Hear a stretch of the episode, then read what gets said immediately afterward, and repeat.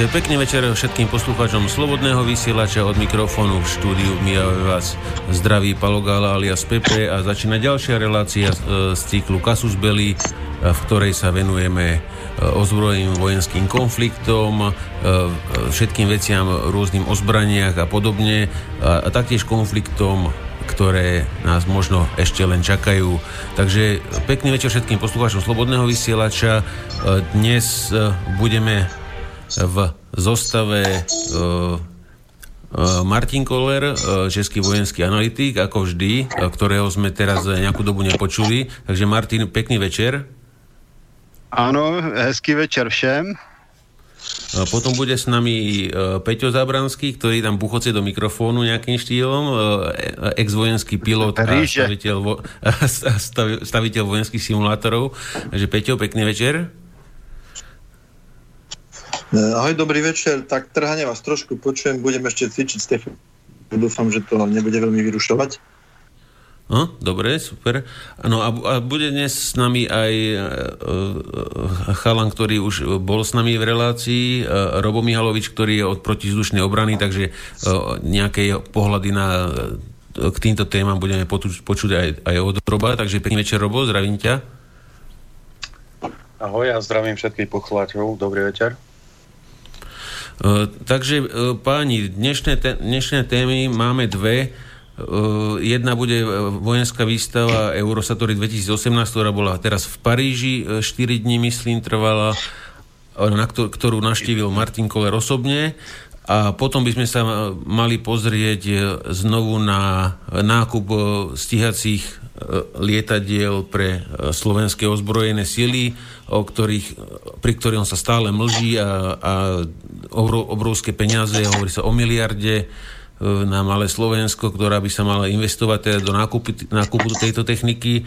Takže e, k tomu, k tomu nám viacej povie e, Peťo, ak, aké veci sme k tomu zistili, ale je hodne veľká cenzúra, alebo sú skôr utajovanie rôznych súm a čísel, takže môžeme teda tiež len špekulovať, ale hovorí sa teda o nejakej miliarde predbežne.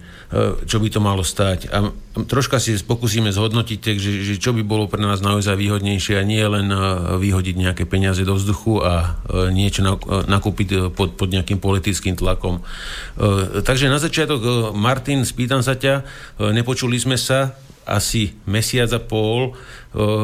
Čo ťa za túto dobu zaujalo? A aké, aké udalosti v Európe, povedzme u vás doma v Českej republike, vyhlásenia nejakých politikov, určite ťa niečo dostalo do vý, vývatky, vy, vytočilo ťa, takže teraz nemal si, nemal si asi to kde vyventilovať, takže my si to veľmi radi počúvame, takže môžeš, môžeš nadhodiť, keď tak ja by som potom niečo doplnil. Eh, jasné, no. Co dodat, jako já nevím, nakolik eh, posluchači eh, sledují politický vývoj v Česku. Já bych řekl, že jsme opět pokročili dále k takzvanému eurokoncentráku, jak já tomu říkám, protože prezident Zeman jmenoval vládu, která podle mě bude nejhorší vláda od roku 1990 to je katastrofa. My jsme se všichni domnívali, že nějak přece jenom bude líp, ale ono líp nebude, protože faktem je, že v této vládě jsou lidé, kteří jsou velmi obtížně akceptovatelní a to je především nový ministr obrany Metnár, který podepsal Marákešskou deklaraci v zastoupení Andreje Babiše a to je podle mého názoru člověk, který je neakceptovatelný nejenom lidmi, kteří složili nějakou přísahu ve vztahu k vlasti, ve vztahu k národu, takže já se obávám, že opravdu to je, to je katastrofa a navíc je to tedy komplot mezi stranou ANO, což jsou stejně většinou přeběhlíci z různých eh, stran, které drancovaly naši republiku tady pomalu 30 let a zároveň tedy našich českých sociálních demokratů, kteří už dávno nejsou ani sociální, ani demokrati, protože tam nastal volný pád pod vedením eh, Miroslava Sobotky, který nakonec zmizel kam si a teď eh, v současnosti tedy ovládá stranu předseda Hamáček, což je člen Aspen institutu. To je v podstatě protinárodní a nadnárodní eh, korporace, ve které jsou lidé jako Albrightová a podobně, takže to, to je naprostá hrůza a on by měl být ministr vnitra, zároveň ministr zahraničí a zároveň tedy místo předseda vlády, takže co si budeme namlouvat, jaká to asi bude vláda a pro koho to bude vláda. Takže to je celé špatně. No, potom bych vzpomněl Další to jsou výroky Angely Merklové na téma, na téma vyhnání sudeckých Němců. Celkem od ní se dá čekat všechno, protože to je, jak známo, tedy zbabělá, hloupá, vydíratelná ženština s podivnou minulostí a patrně i podivnou současností, od které se nedá čekat nic dobrého. No a výsledkem její politiky je už i to, že vlastně eh, premiér spolkové svobodného státu Bavorsko Seehofer, který je zároveň ministrem vnitra Spolkové republiky Německo, e, v podstatě vytvořil ultimátum, že pokud do určité doby, ono už se to pomalu blíží, ta doba e, nedojde k rozhodnutí o uzavření hranic proti migrantům, takže budou uzavřeny bavorské hranice. Takže můžeme čekat zajímavý vývoj v Německu, protože v tom případě bude možná tlak na větší hranice u nás, ať už tedy v Česku nebo na Slovensku. V Česku možná v tomto případě víc, protože Slovensko přece jenom do určité míry kryje z jihu Maďarsko. Takže mhm. to jsou asi takové nejhod, největší problémy. Řekl bych nic dobrého. Merklovou samozřejmě jako vždy podporuje z Francie Macron a navíc je povyk z Itálie, která se tedy staví proti migraci, ale staví se takovým zvláštním způsobem, že na jednu stranu tedy odhání lodě s migranty, což je dobré. Oni pak jedou do Španělska, takže se stejně nic nemění. A horší je ovšem, že Italové mají neustále tu merkelovskou tendenci strkat ty svoje migranty, které si tam napustí nepustili, protože vlastně eh, nerespektovali mezinárodní dohody šengenské, které jim ukládaly takové a takové úkoly, eh, to znamená identifikovat migranty, zajistit, případně je odsunout, to všichni nedělali. Eh, já bych zdůraznil, že to je právě důvod, proč Orbán je téměř nesestřelitelný v Maďarsku, protože on pouze dodržuje Schengen. A to je třeba zopakovat. Orbán pouze dodržuje šengenské dohody, takže oni na něj z Evropské unie nemohou. Protože kdykoliv ho napadnou, tak vezme Schengen. Slyšel jsem to od známých diplomatů, ukážím, ale tady to máte napsané, co já dělám. A oni jsou z něho už úplně zoufalí, protože vlastně celé vedení Evropské unie a především Německo, Francie, Itálie dlouhodobě porušovali své vlastní zákony a teď by chtěli po někom, aby sdílel výsledky jejich porušování zákonů. No a z tohoto hlediska se Merklová právě obrací na sudeťáky, kteří byli odsunuti z Československa, hlavně z českých zemí, protože sudeťáků žije asi 3 miliony v Bavorsku a tudíž tam mohou působit proti Zeofrovi a bavorským vlastencům, kteří chtějí uzavřít hranice. Takže to tady nakonec vidíme, že Merklová je všeho schopná, řekněme si to na rovinu, sudeťáci byli a vždycky budou patrně nepřátelé jak Čechů, tak Slováků. To jsme nakonec za války zjistili naprosto reálně, e, takže se obávám, že opět nemůžeme čekat nic dobrého ze strany Merklové v žádném případě. Ta bude škodit, pokud bude vůbec schopná tedy nějakým způsobem se politicky angažovat, případně pokud bude naživu, což je plně hrozné jasné. Takže asi to, to je takový závěr, závěr, závěr mého úvodu, no a podíváme se, co dál. Uh-huh. Uh, neviem, Robo alebo Peťo, chceli by ste niečo k, k tejto téme? Uh, váš pohľad na to? Na, na tie pre, presuny, ako by chceli Nemci odsunúť naspäť do prvých štátov, kde boli prekročené hranice? No vnímal by som to ako e, nejaký náznak, e, nevieme či falošný alebo pravdivý, ale zdá sa, že podľa konania talianského premiéra, to ten premiér jakž takž myslí vážne a postupne uvidíme. Rakúšania, e, pekný premiér, ja ho volám pekný, elegán, tiež sa snaží nejakou tou retorikou, skutkami uvidíme, aké skutky budú postoj na Slovensku je taký polofalošný, ale predsa len trošku proti tým migrantom. Z hľadiska pocitu možnej pozitivity to vnímam to, to, to, konanie talianského premiéra ako najstriktnejšie hneď po Orbánovi. Uvidíme, čo sa v najbližších e, mesiacoch a rokoch bude diať, pretože myslím si, že sa bude lámať chlieb čo sa týka Slovenska pri rade postupných volieb komunálne, prezidentské, parlamentné. A keď to dopadne zle, tak bude na Slovensku najhoršie za obdobie odkedy, od, po roku 45, myslím si to, pretože prejdeme do takej polototality až totality a potom, keď sa ľudia nezobudia, tak eh, nevieme, ako sa budeme volať. Alebo sa za tú, za tú dobu zobudia, alebo sa zobudí toľko percent ľudí, že sa dokážu zorientovať v tom, čo vzniká. Napríklad teraz v nedelu bol, bolo veľké zhromaždenie proslovanských síl a slovenských síl národných, kde spoločne zvolili e, za kandidáta prezidenta e, pána Harabina. A nie jednomyselne, ale drvivou väčšinou. Čiže je to prvý náznak a pokus sa niekam dostať. Uvidíme, aké dôsledky toho manifestu, ktorý je otvorený a bude sa rozpracovávať podľa jednotlivých kapitol, ako je školstvo, obrana a podobne. E, a predostre sa to postupne ľuďom. Takže kto má záujem, môže sa vlastne toho nejakým spôsobom aj zúčastniť, pretože je to verejná záležitosť. Manifest bol veľmi zaujímavý, je tam trošku nebezpečie v tom, že sa veľmi zahľadeli do kopného práva, čiže návrat síce k správnym hodnotám slovanským, ktoré sme mali, ale obávam sa, že aplikovateľnosť v ich predstavách na súčasný svet bude komplikovaná. Ale berem to skrátka ako veľmi zaujímavé obdobie, kde bude treba byť pozitívny a hlavne aktívny, kde napríklad aj my v rámci a sme. Takže asi toľko. K tým no. migrantom som to tak roz, rozkošatil na všetky strany. Áno. Takže no, nech sa páči, dávam slovo. Eh, Peťo, ešte som sa chcel spýtať k, k tejto akcii, čo si spomínal. Mne tam troška nejde do hlavy jedna vec, akým spôsobom oni sa chcú zbaviť tej zastupiteľskej demokracie. Pretože eh, bez toho, aby si to pretlačil nejak cestu zastupiteľskú demokraciu, to musíš spraviť potom nejak ináč. A, a to nebude bez krvi, bez, by som to povedal.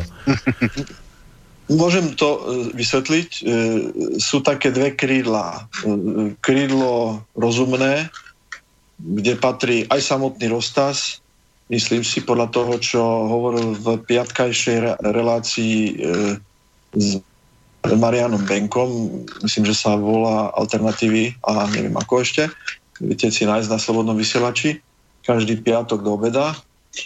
Roman Michalko tam patrí a ešte spust ľudia. Potom je taká skupina ľudí, ako, ktorá sníva o tom, ako by to malo byť a kým si to presne nezadefinujeme, tak nebudeme prakticky nič konať. Čiže kým presne nezadefinujeme ten konečný stav, ktorý by mal byť o 30 rokov, tak budeme ho hľadať a hľadať a hľadať. Ale myslím si, že táto cesta nie je veľmi prechodná kvôli tomu, že nemáme na to čas. To znamená, e, keďže je možnosť vstupovať do tých dokumentov, tak aj čo sa týka volebného systému, mm, z toho, čo som mal možnosť zatiaľ počuť, lebo nemám celkovú nahrávku, snažím sa k nej dopratať z, toho, z tej konferencie, e, bolo to, že bude čiastková parlamentná a čiastková e, priama demokracia, čiže dokonca by sa malo začať referendum o referende. To je úplne, aj ja si myslím, najdôležitejšia vec. Pretože pokiaľ sa dokáže zobudiť národ a hlasovať o tom, že urobíme si funkčné referendum, to znamená zmena kvóra a podobných parametrov, tak od tohoto jediného bodu sa dá strašne veľa ďalej urobiť. A potom e, neriešia to nejaký, aspoň z toho, čo Rostas, e, jedná sa hlavne o aby nebol jeden volebný obvod na Slovensku, ale aby to bolo minimálne ako v Čechách po krajoch, alebo ešte rozdrobenejšie. Aby si ľudia volili lokálnych ľudí, a nie ako napríklad SAS, kde najďalej býval, tuším, Halko, nie Halko, Galko, ktorý bol z nejakej záhorskej Bystrici a všetci boli bratislavskí kaviernisti. To znamená, malá skupina takýchto ľudí sa dala dokopy a splodili v Bratislave stranu, ktorá chcela vládnuť celému Slovensku. Horšie je na tom už len to jak, to jak v Česku. Kde, kde je tam asi... Áno, čiže v Česku, to, to, toto je rozumné. Áno. Oni, oni nie sú, no, sú to poloslnečkári, to taká aj slnečkárska, aj antislnečkárska, veľmi pozbieraná strana, ale hlavne sa v súčasnosti snaží všetko privatizovať. Prišli s, s múdrou myšlienkou doprivatizovať všetky nemocnice. To je koniec. Tak to, jo, Toto, keď to, si ľudia uvedomia. To je, to, už keď týmto prišli, tak... Ešte, ešte vodu a je to paráda. Áno, áno. Čiže ro, Rostas hovorí o tom, sp- sprevádzkovať referendum a rozdrobiť poslanecké mandáty na Slovensko tak a okrem iného aj, aby sa mohli, aby mohli vstupovať ako kandidáti do parlamentu ľudia mimo politických strán. Ja by som doplnil, že len za, zastaviť financovanie politických strán, nech si ju financujú členovia, to znamená ľudia, ktorí sa dobrovoľne dajú dohromady a budú mať nejaký rozumný názor, budú spolu kooperovať, tak ako slobodný vysielač, tak slobodný vysielač žije len s príspevkou ľudí. To je, to je, to je o, o tom, že ľudia majú záujem o to rádio, rádio ho počúvajú a nejaká malá časť na ňo prispieva. Asi tak by som povedal. Možno 10-20%, tí ostatní sú zatiaľ iba počúvači. Takže asi tak v stručnosti, čo, čo tá konferencia v nedelu priniesla a uvidíme veľmi rýchle výsledky, pretože každý piatok, neviem od ktorého, ale piatku, Jan Benka slúbil, že jednotlivé kapitoly sa budú rozpracovať a prezentovať aj na rádiu, kde sa bude môcť volať a písať maily a tak ďalej. Takže som veľmi zvedavý a pozitívne naladený. Samozrejme, no, o migrantoch to isté. Nech sa, Peťo, Peťo, nech sa no, vysporiada tu... skrátka s migrantami ten, toho, kto ich pozval. Tak. Áno? Hm. Peťo, skočím ti do toho, máme poslucháča na linke, nejakého aktívneho na začiatok, tak vyskúšame. Že nech sa páči, môžete hovoriť? A, nepočuť. A, tak to... se, halo? No, u, no už, už vás počujeme, môžete. Můžete. E, já bych se chtěl zeptat, není mě totiž jasný e, to na, ohledně pana Kolera, jak jsem mluvil, ohledně toho Aspenu. Já jsem se díval na ten seznam těch lidí, co tam je uh, už asi před měsícem. Dokonce jeden člověk, uh, on se jmenuje Unix, nebo Unimax, ten kanál na, uh, na YouTube. A není jak je možný, že třeba Bradáčová, co je vlastně nejvyšší státní zástupkyně, je, uh, je s, vlastně členkou té organizace. Pokud vím, tak úředníci nebo prostě státní zaměstnanci by neměli být jako členy nějakých politických organizací. Vůbec to nechápu. Tak jestli se může k tomu pan no, Koller, to je problém. to, to je jako podle no to jsme přesně u toho, a divím se, že, že stát... Jako, počkej, Martin, právě jako nezasáhá. Počkej, Martin. Hm? Můžeš teraz hovořit, Martin. No to je velmi správně položená otázka, protože v Evropské unii, jak jsem před chvílí tady vykládal, eh, si všichni porušují vlastní zákony. To vidíme přesně v otázce migrace a všeho ostatního. No tak proč by se měli dodržovat zákony, co se týče členství v nějakých podivných nadnárodních organizacích? Je podle mě naprosto logické, že v politice by měli být tedy lidé buď z politických stran, anebo takový, kteří nejsou v politických stranách a zvolí je občani. No a co se týče státní zprávy, no tak tam by měli být buď teda tito politici zvolení, anebo odborníci. No, a odborník by neměl být politicky vázán úplně nikde, takže otázka byla naprosto správně položená, ale tady je o tom, že kde není e, žalobce, není ani soudce, jak se říká. Takže když nikdo to nestíhá a nechce to stíhat, no tak samozřejmě tento nenormální stav, který poškozuje naši zemi samozřejmě, no tak tento stav zůstává. No a to je zásadní problém, protože v Aspen institutu sedí pan Hamáček, že dneska místo předseda předseda vlády, dneska ministr vnitra, dneska zastupující ministr zahraničních věcí a jsou tam i další osoby, mm, že jo, Hamáček je navázaný tím pádem na pana Bakalu, nevím, jak je známý na Slovensku, že, o, o kterém se tedy říká, že spronevěřil obrovské částky, který se dneska schovává tedy ve Švýcarsku. To je známý reprezentant nadnárodních zájmů, je, je tam paní Albrightová a řada jiných zajímavých lidí. No a jako jak si tito lidé v podstatě dnes ovládají českou politiku přes pana Hamáčka, pan Babiš se tváří, jako by to nevěděl, pan Zeman se také tváří, jako by to nevěděl, pan Zeman odsouhlasí vládu, ve které sedí jaksi pan Metnár, který podepsal Marákeš, pan Babiš se tváří jako, že je to vlastně úplně v pořádku, co pan Metnár podepsal, že teda tady budeme nadšeně přijímat všichni migranty, takže já se obávám, že skutečně to, co provedli pánové Babiš a Hamáček eh, s panem Zemanem je opravdu špinavost, jaká je, je, tady není vidět už desítky let a vytvořili nejhorší vládu, jaká bude v, v Česku od roku 1990. Těžko to posuzovat s bývalými vládami, jen bych připomněl ještě jeden zajímavý fakt. Proti tomu Metnarovi vlastně nikdo neprotestoval, ani ze současné opozice, takzvaně bych řekl jakoby teda pravicové, což je tedy ODS, TOP 09, STAN a dál jo, a protestuje se kvůli různým pitomostem a co je nejhorší tedy, že tato vláda vlastně by měla dostat podporu komunistů a já si tedy říkám, jak si, jak může komunista spolupracovat, spolupracovat s největším oligarchou, který navíc je navázaný na zahraniční zájmy. Potom se musíme zeptat, jestli komunisté jsou komunisté, jestli šéf českých komunistů Filip je ještě komunista. O sociálních demokratech českých už nemá cenu se bavit, protože jak si Hamáček z nich skutečně udělal součást slavné pražské havlérky a pražské kavárny a v podstatě vedení sociálních demokratů je na stejné úrovni jako dnes jako TOP 09. Takže to je, to je naprosto katastrofální vývoj. Je to navíc urážka a výsměch voličům, protože voliči nepodpořili sociální demokracii naprosto jasně a pan Babiš s panem Zemanem ji vlastně postrčili oproti zájmu voličů do vlády, takže já to vidím nejen jako podvod a lumpárnu a špinavost, minulost, ale vidím to jako vyloženou urážku a výsměch voličům. Takže uh, takto by sme to asi mohli uzavrieť, nejaké to zhrnutie z časti a uh, mohli by sme sa teraz Martin pozrieť na, na tú výstavu do Paríža.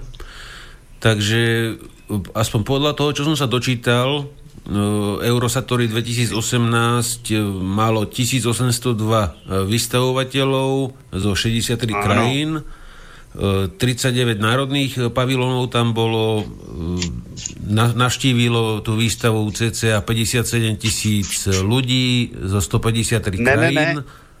Eh, ne, ne, ne, to je omyl.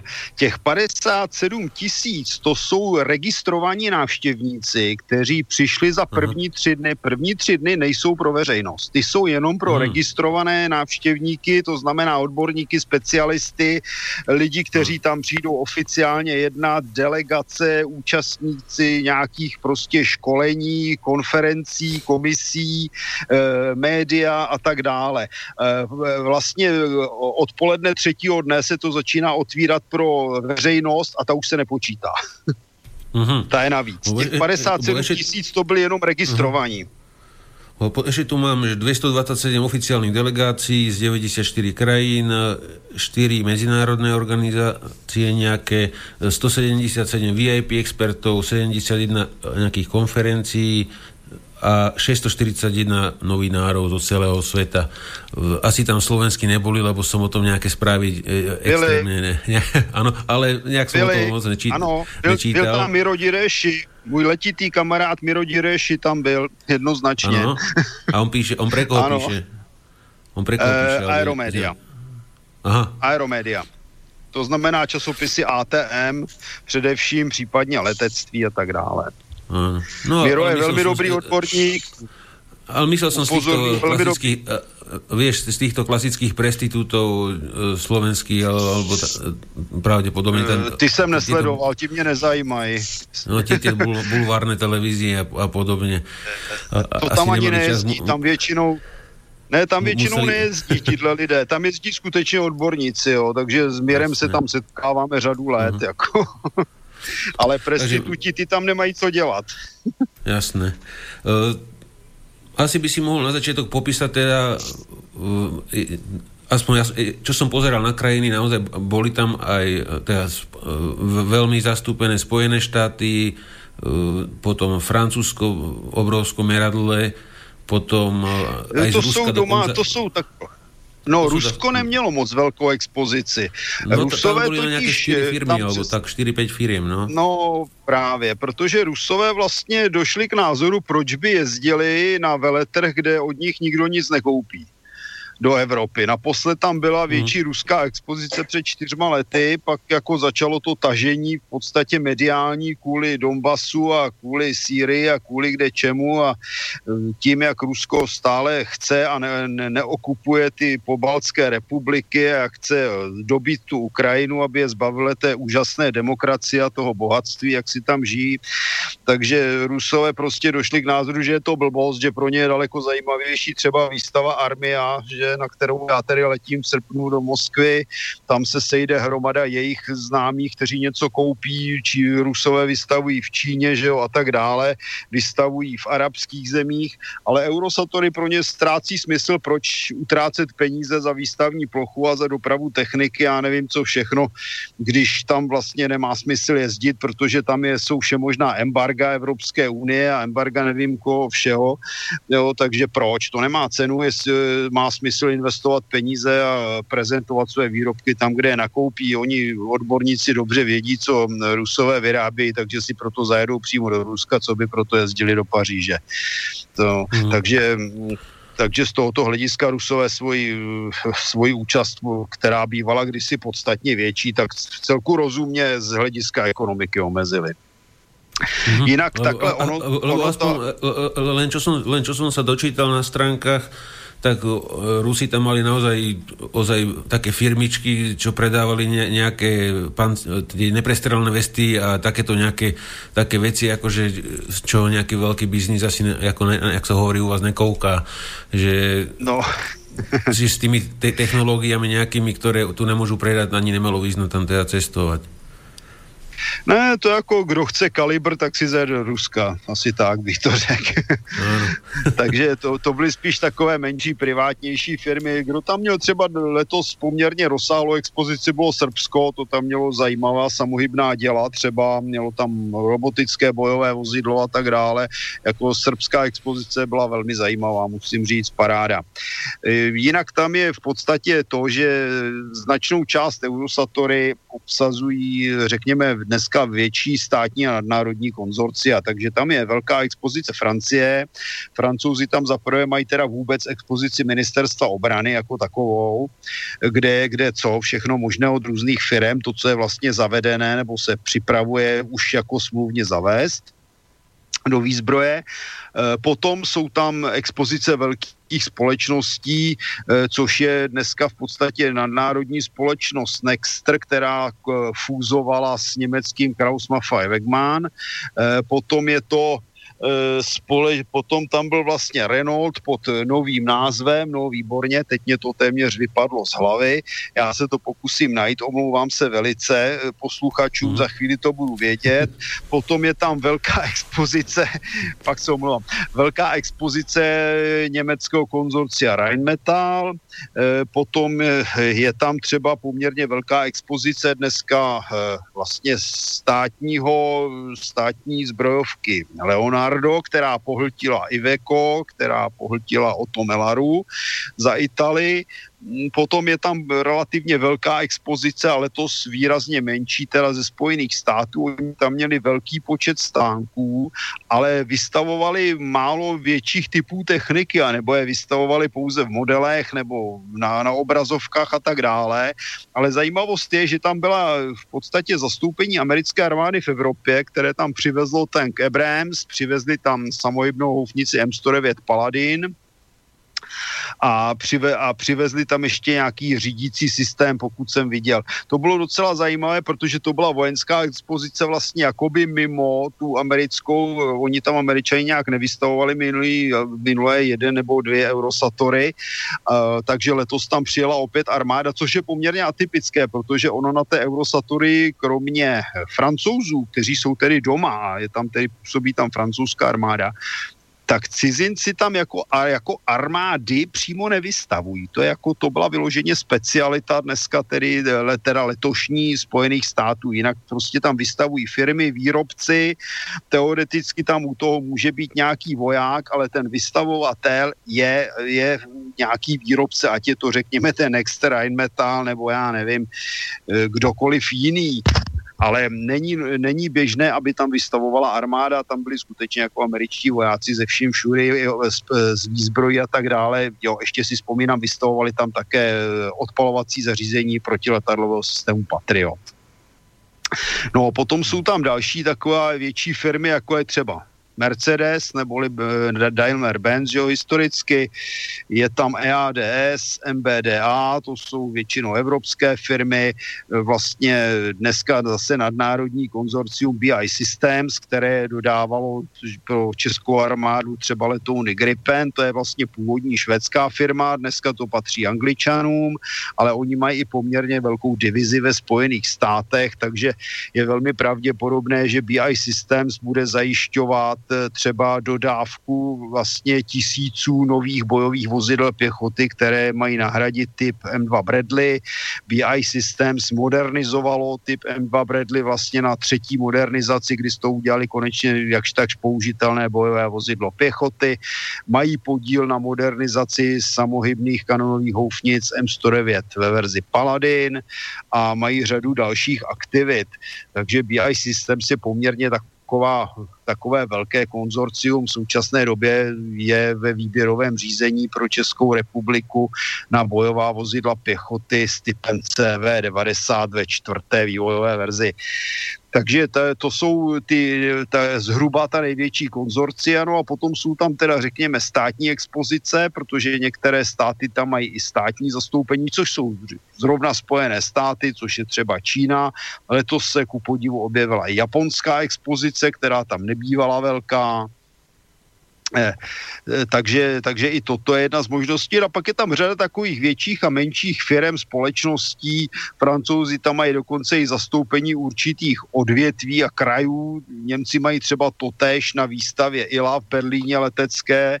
A těch firm, jak bylo uvedeno, tam bylo 1802, přesně řečeno tedy vystavovatelů. Já bych jenom upozornil, že v řadě případů bylo několik vystavovatelů v jednom stánku nebo v jedné expozici, protože on ono je to tam samozřejmě extrémně drahé, tam se platí za metr vystavovací plochy horentní sumy a na druhé straně je to největší zbrojařská výstava v Evropě. E, takže ono je dobré tam být minimálně z hlediska tedy reklamy, přítomnosti toho, že ta firma je uvedená v katalogu, který už je v současné době 5 cm tlustý e, a že tam lidi tu firmu vidí, i když se tam třeba neudělá obchod. No a druhý důvod je, že se tam právě dělají oficiální uzavření obchodů, to znamená nějaké větší smlouvy, takže k tomu slouží také vlastně ty zbrojařské výstavy, že se tam udělá show kolem smlouvy, která je třeba dohodnutá už půl roku předem, ale tam se nakonec slavnostně podepíše před těmi kamerami a médii a s velkým show a s nějakým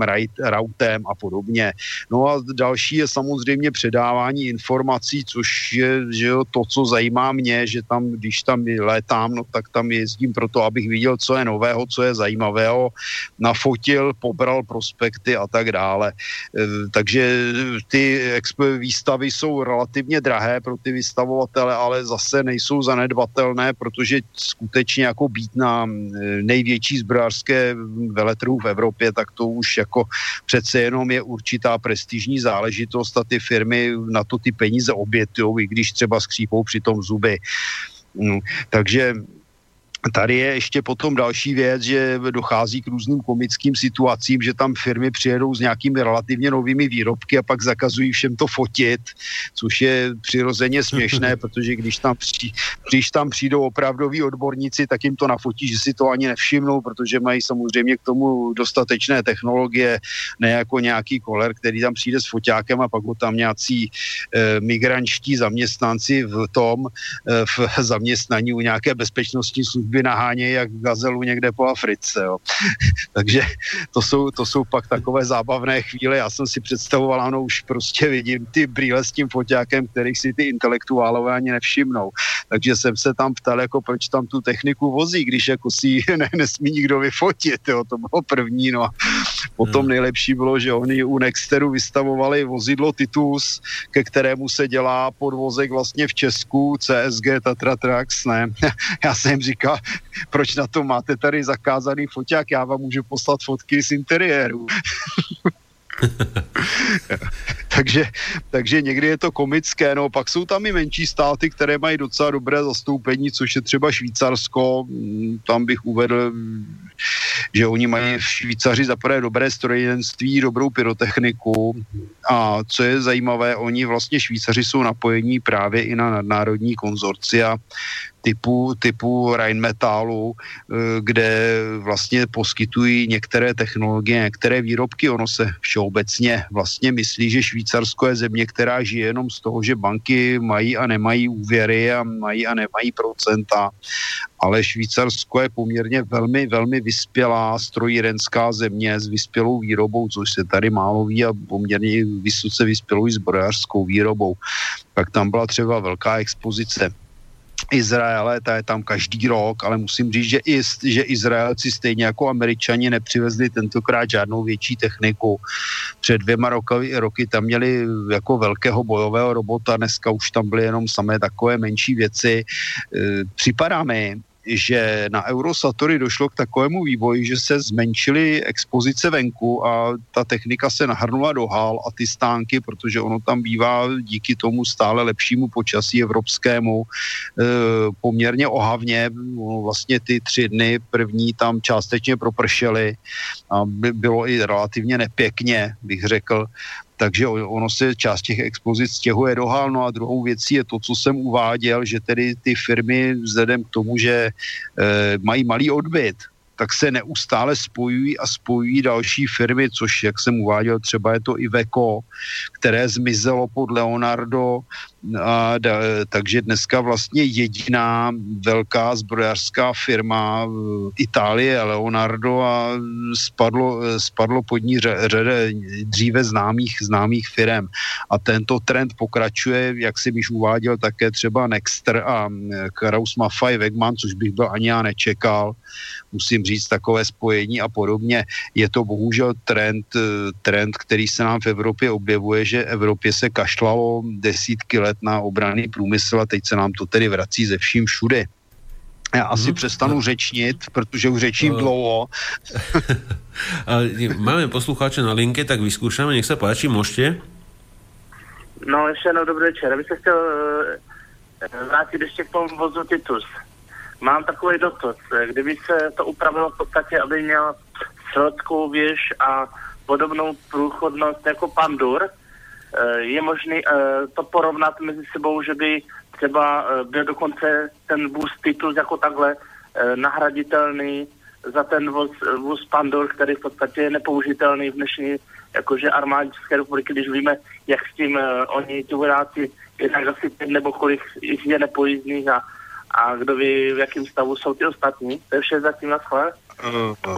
Takhle, uh, Titus je modernější vozidlo než Pandur, poměrně výrazně. Pandur je v podstatě kolový obrněný transportér o, řekněme, střední odolnosti. Je to něco podobného jako americký Striker, což je vlastně eh, LAV 25 Striker a jeho původ je ve Švýcarsku firmy Movac. Je to osmikolový obrněný transportér. Původní verze se vyráběla šestikolová jako Grizzly pro americkou námořní pěchotu, potom to převzali americké pozemní síly. V osmikolové verzi je to Striker, který má X verzí.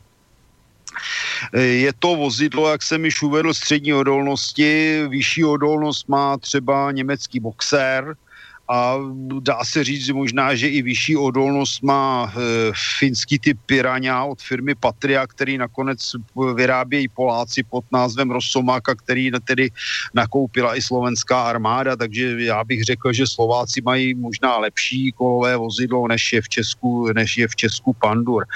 Pandur to je, takový, to je zvláštní historie, protože to bylo vlastně původně šestikolové rakouské vozidlo, e, potom Rakušani šli vlastně do krachu, koupila je americké nadnárodní konzorcium General Dynamics, kterému patří i ten švýcarský Mouvak.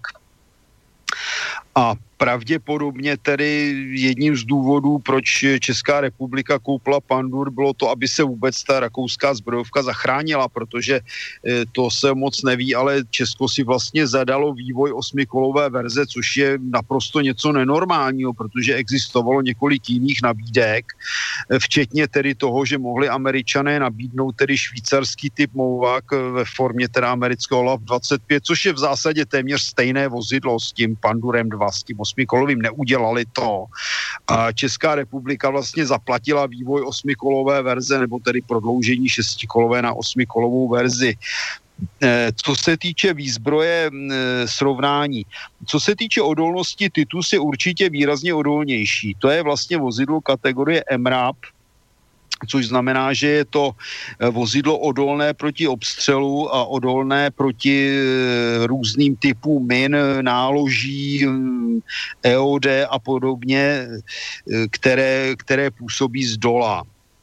Eh, ten překlad MRAP je Mine Resistant Ambush Protected, což vlastně to říká, že je odolné proti minám a dalším prostředkům tohoto typu, ať již působí z dola nebo ze strán. A ambush protected tím je myšleno tedy vlastně odolné v léčce neboli odolné proti střelbě ze všech strán.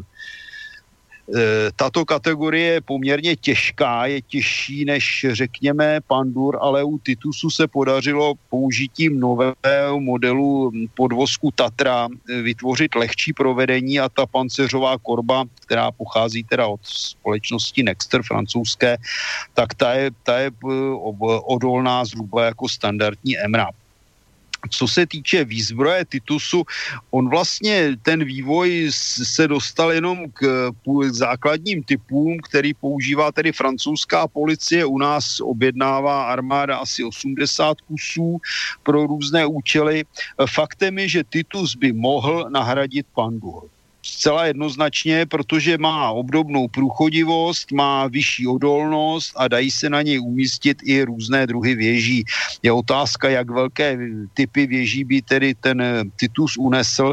Na druhé straně představa, že kolové obrněné vozidlo, nebo tedy přesně kolový obrněný transporter, ono to nic jiného není, přestože v Česku nazývají Pandur eh, kolové bojové vozidlo pěchoty KBVP, což je v zásadě nesmysl, tak eh, protože skutečně to vyzbrojený, obrněný transportér a k bojovému vozidlu pěchoty to má daleko, eh, tak je otázka, jak tedy vlastně si kdo představuje, co bude do budoucna.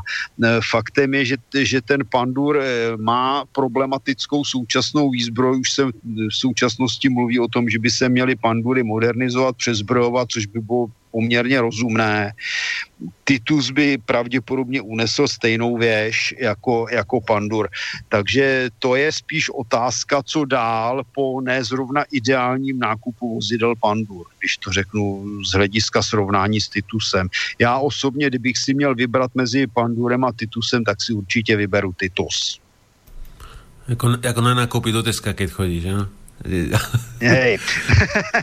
Jinak já si zprobe, ještě bych si dovolil, dovolil uvést, jak, jsem, jak mě vypadl ten název. Ta firma se jmenuje Arcus, A-R-Q-U-U-S, eh, což je název jakéhosi hada dokonce, jak jsem se dočetl a je to vlastně spojení firem Renault především, která vyrábí poměrně široké spektrum různých vozidel, ať už tedy normálních nákladních, tak různých terénních, tak obrněných.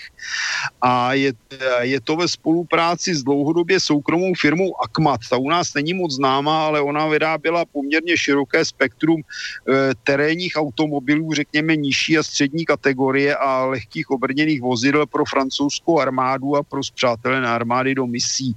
Takže ten, eh, ta společnost Arcus je především tedy Renault a Akmat a oni působí v řadě zemí po celém světě, jsou dost roztažení, hlavně tedy v Africe. Eh, takže to je další, takže pokud někdo by dneska hledal společnost Renault vojensky, tak už je vlastně mimo, přes, protože dneska už je to vlastně vedoucí pozice v té společnosti Arcus.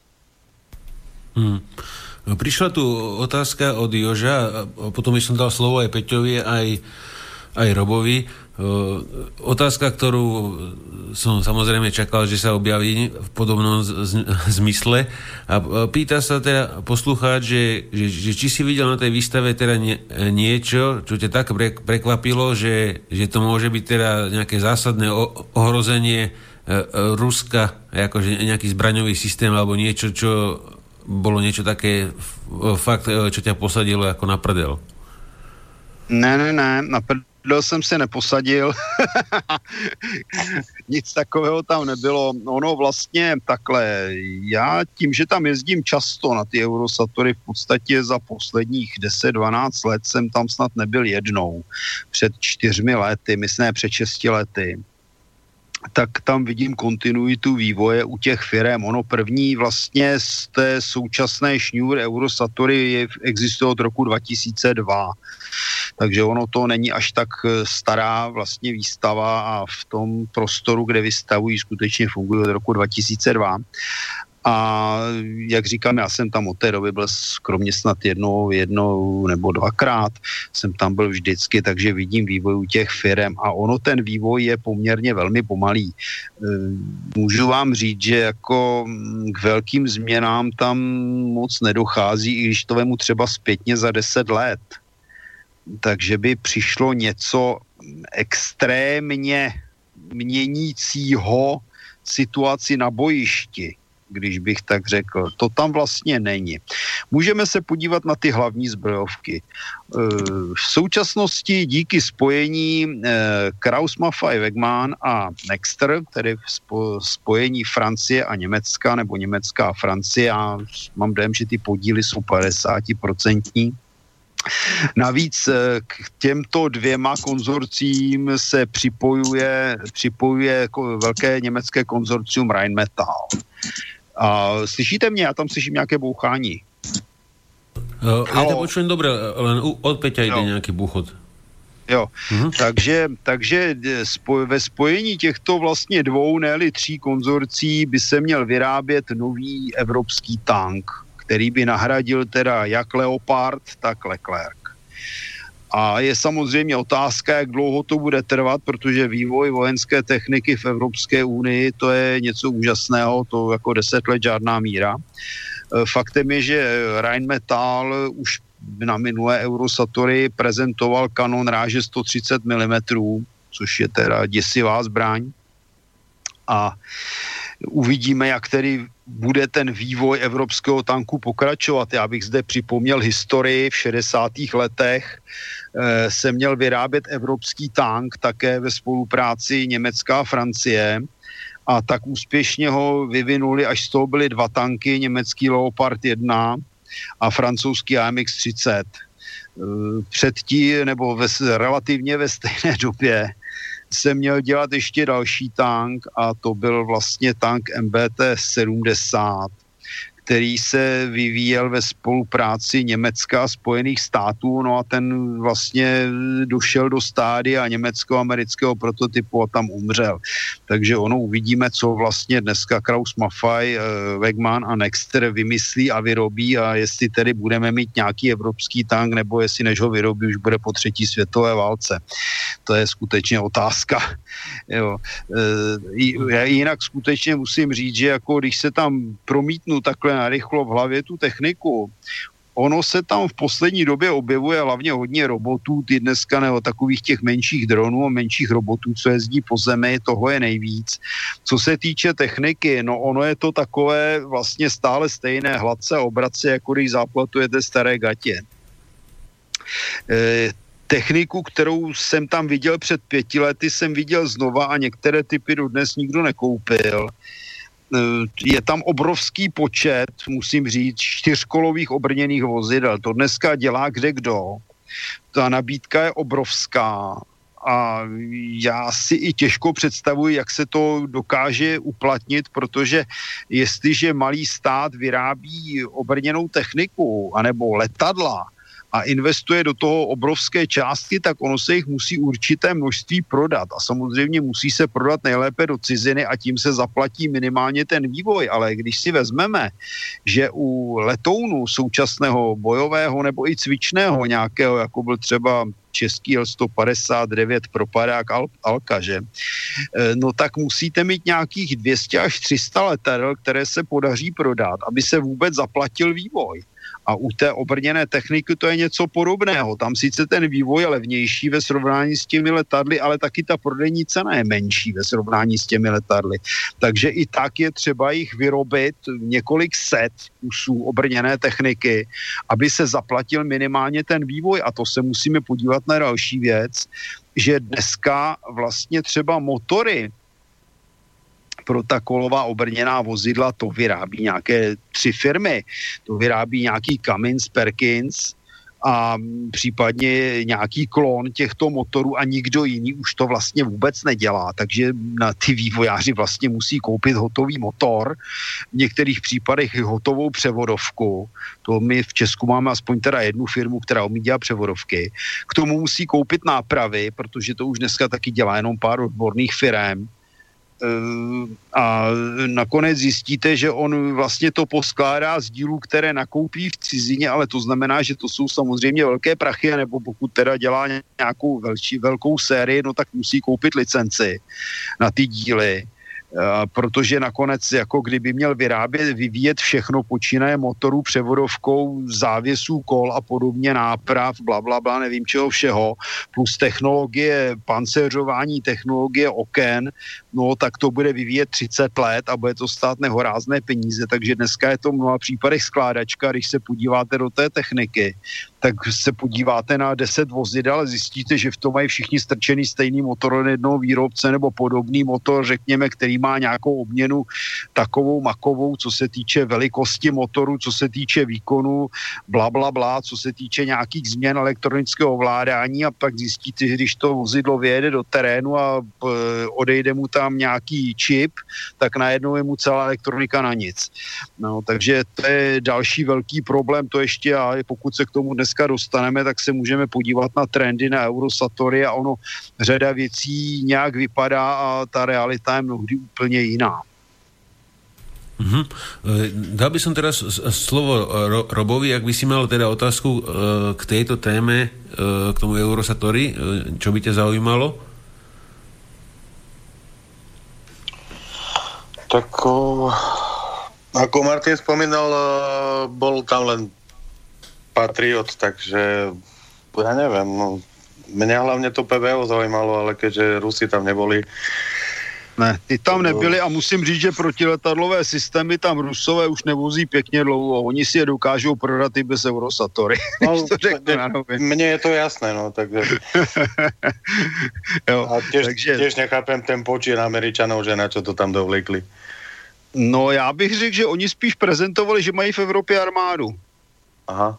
Protože jako každý ví, kdo se zná, zajímá o armády, jak vypadá Patriot a zrovna tak ví každý, jak vypadá Abrams a zrovna tak každý ví, jak vypadá M109 s nataženou hlavní.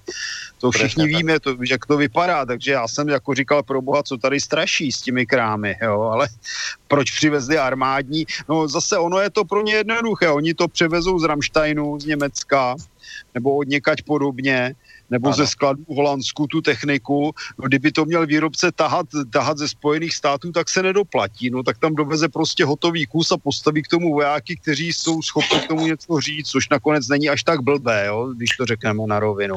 Ale jak jsem říkal, na druhou stranu tam, jako já jsem byl udiven, protože třeba na minulé Eurosatory byla řada různých obrněných vozidel, řekněme menších v americké expozici, ale to jsem je tam prakticky nevěděl, což mě svým způsobem mrzelo, že jo, protože pro mě ta Eurosatory je zdrojem informací, a přeci jenom je lepší vidět tu techniku in natura a ne, když mu tam řeknou, jo, podívejte se na naše webové stránky, no, tak tam si může každý napsat, co chce, že to, to je trošku o něčem jiném. Takže jako z tohohle hlediska mě třeba americká expozice trošku zklamala, oni mají třeba velkou expozici Lockheed Martin, jo, ale dobře, ale ta je každý rok stejná, maximálně tam upraví nějaké dvě raketky jiné, letos tam měli dvě takové mini rakety, které se dají pověsit pod větší bezpilotní, no větší, menší i bezpilotní letouny.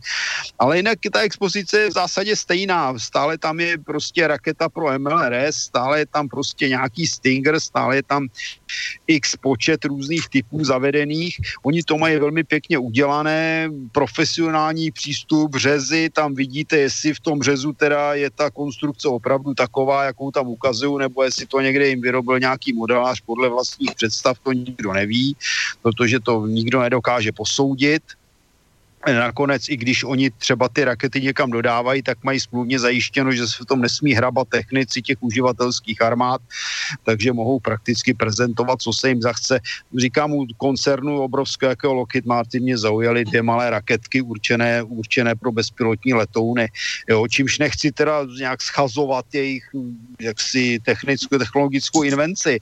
Oni navíc jako musím upozornit na jednu důležitou věc. Ono na těch výstavách co se týče bezpilotních letounů, raket a podobných věcí, min a tak dále, eh, to jsou v řadě případů makety protože oni tím pádem eh, nemusí řešit problémy s byrokratickým blbnutím.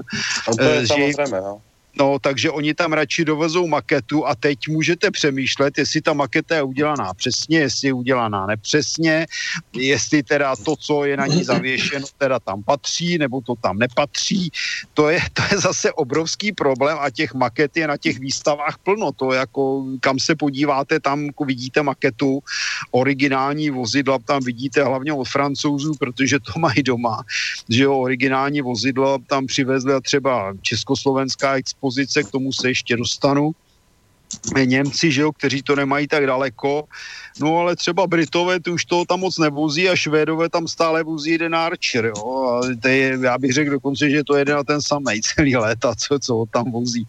Takže, takže z tohoto hlediska je třeba vycházet i z se i vizuální informace nebo informace zaznamenaná nějakým fotoaparátem nebo kamerou e, nemusí být zcela správná, protože nefotíte tedy konkrétní techniku, ale fotíte pouze její maketu. Tak. Hmm.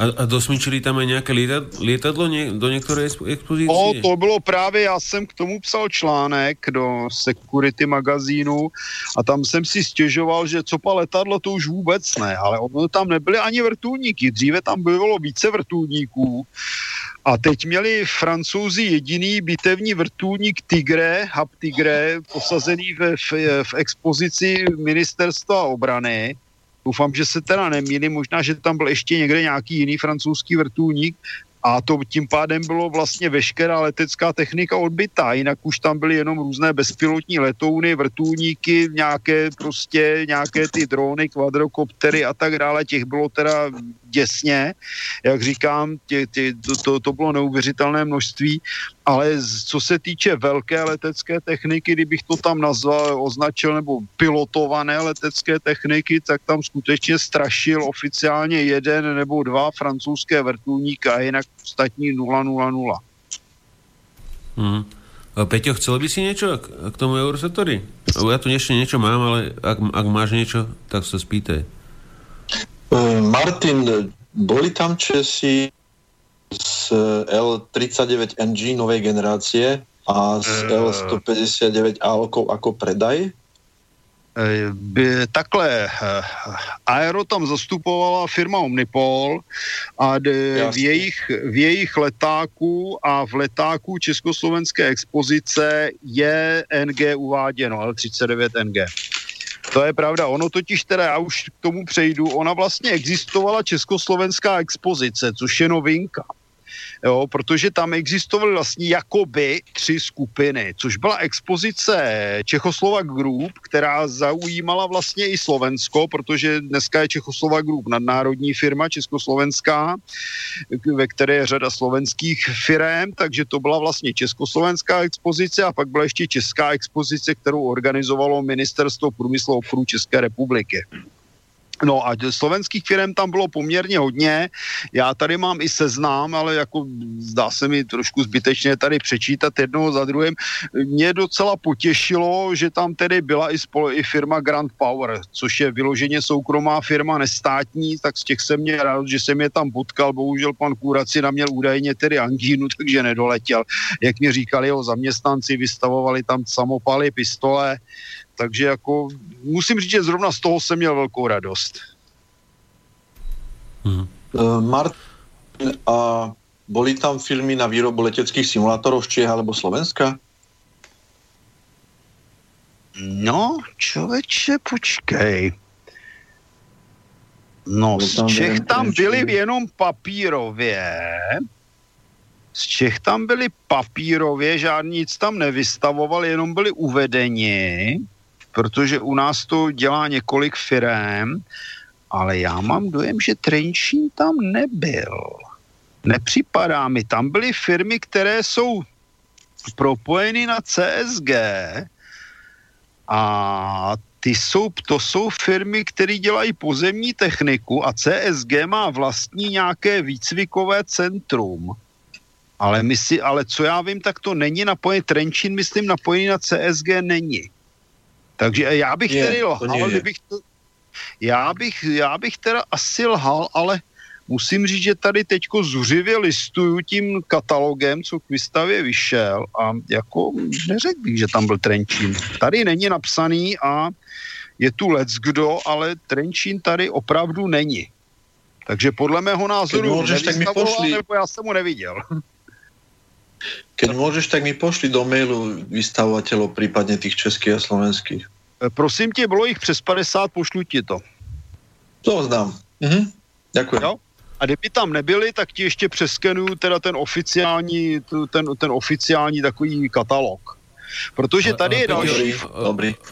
Ještě, daj, si, Peťo, daj si eurosatori.com a tam priamo si dáš, tam, tam je priamo celý list, si vieš zobraziť len Česká republika, len Slovensko a tam to všetky, všetky, všetky firmy vypíše. Dobre. Presne.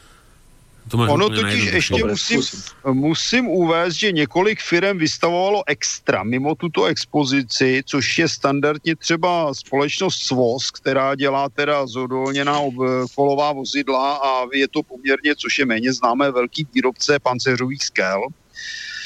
Potom to byla firma Zelený sport, která obchoduje tedy s ručními zbraněmi a potom to byla, a teď si nemůžu zase vzpomenout přesně na název, je to firma, která vlastně je jakoby divize Tatry Kopřivnice bývalé a jsou to specialisti a dělají velmi moderní, velmi moderní teda řešení náprav pro kolová vozidla. Ty, ty, jenom tyhle tři vím určitě, že vystavovali extra Možná, že bylo víc firm, které vystavovaly mimo teda ty národní expozice nebo CSG, ale tyhle tři zcela určitě. Takže já nemůžu vyloučit, že tam někde ještě nebyla nějaká firma, musím upozornit, že ono to celé je ve dvou obrovských halách do té haly 5 nebo 6, tam by se vešel několikanásobně IDET nebo IDEP do jedné z těch Eh, a ty haly byly dvě plus jedna malá, plus jsou ještě, plus ještě tedy expozice venku, která sama je velká, přestože ji zmenšili zhruba asi jako expozice v jedné z těch hal. Takže já nemohu samozřejmě vyloučit, že, že jsem něco přehlédl, to není možné stihnout za ty tři dny všechno. Když se podíváte na počet vystavovatelů a počet akcí, protože oni tam měli teda také jako každoročně dynamické ukázky, takže to je zase nějaká chvíle strávená, protože to je tak trošku bokem. E, takže já nemohu samozřejmě vyloučit, že jsem něco neviděl. Prostě to není možné, to je práce pro tým zvládnout celou Eurosatory. Martin, e, máme poslucháča na linke, tak e, dáme mu priestor, takže nech sa páči. A už to položil, takže bohužiaľ, keď voláte... Nie, ja nepoložil som. Aha, no tak môžete hovoriť. Hurá. Môžem hovoriť? Dobre, dobrý večer, pozdravujem vás. Rád, poču, rád počúvam vašu reakciu. Veľa chlapov ma sa zaujíma také veci. Ale chcel by som vás niečo poprosiť. Už uh, hodina uplynula, čo sa rozprávate o týchto veciach, o tom vetru parískom. Mňa by ale zaujímali trošku iné veci. Vždy spomeniete trošku aj informácií zo Sýrie alebo z Donbass a podobne, či náhodou aj to pár minút by si nevenoval aj tejto, tejto téme. A mňa e, zaujalo tam niečo, že sír, sírčania stiahujú nejaké nové, nie že nové, no protiraketové, protiletecké systémy, ihla, strela a tak ďalej na ten juhozápad Sýrie. Takže keď je to trochu od veci, prosím vás, e, nehnevajte sa na mňa za to, ale mňa by to zaujímalo, že prípadne aj aké tam je to rozlišenie tých, tých jednotlivých uh, systémov ihla, strela, či S-300 alebo pancier a tak ďalej, lebo mám trošku v tom galimaziaž, takže prípadne počkať tieto veci, ak sú tak, ako môžete tomu dneska venovať času. A potom, keď sa budete venovať tým letadlám, hej, od tom nakúpe tých letadiel, tak mňa by ešte aj zaujímalo tam vlastne, aké sú vlastne rozdiely medzi tými jednotlivými letadlami, čo sa týka tej stíhacie alebo uh, hej, poviem príklad, na tom zaujalo, že tie SU-30, SU-34, 35, respektíve MiG-35 teraz a tak ďalej, lebo nerozumiem, aký sme respektíve Eurofighter, či ak sa to volá, a pod prípadne Rafale a tieto tu, čo máme bežne tu ako na západnej, na západe ako tieto letadla. Takže ďakujem pekne, do počutia. Dobre, ďakujeme. No tak potom, potom sa tomu môžeme e, venovať, aj potom by mohol Peťo keď tak popísať teda tie, tie základné rozdiely e, tých stíhačov. Já bych k tomu skočil hned. Dobre. Tady máme přesně na euro, toto, on se divák zeptal docela, docela rozumně, protože celá Eurosatory pokračovala ono e, v trendu bývalých, bývalých veletrhů. Slyšíte mě? Áno, počujeme. Môžeš... Počujeme. Ano. Počujeme. Jo, dobrý. E, ona pokračovala v trendu bývalých veletrhů, to znamená, že stále ještě do značné míry se zabývala, e, abych tak řekl, intervenčními nebo ko, misemi, nebo já tomu říkám koloniální války, někde na Blízkém středním východě v Ázii Africe.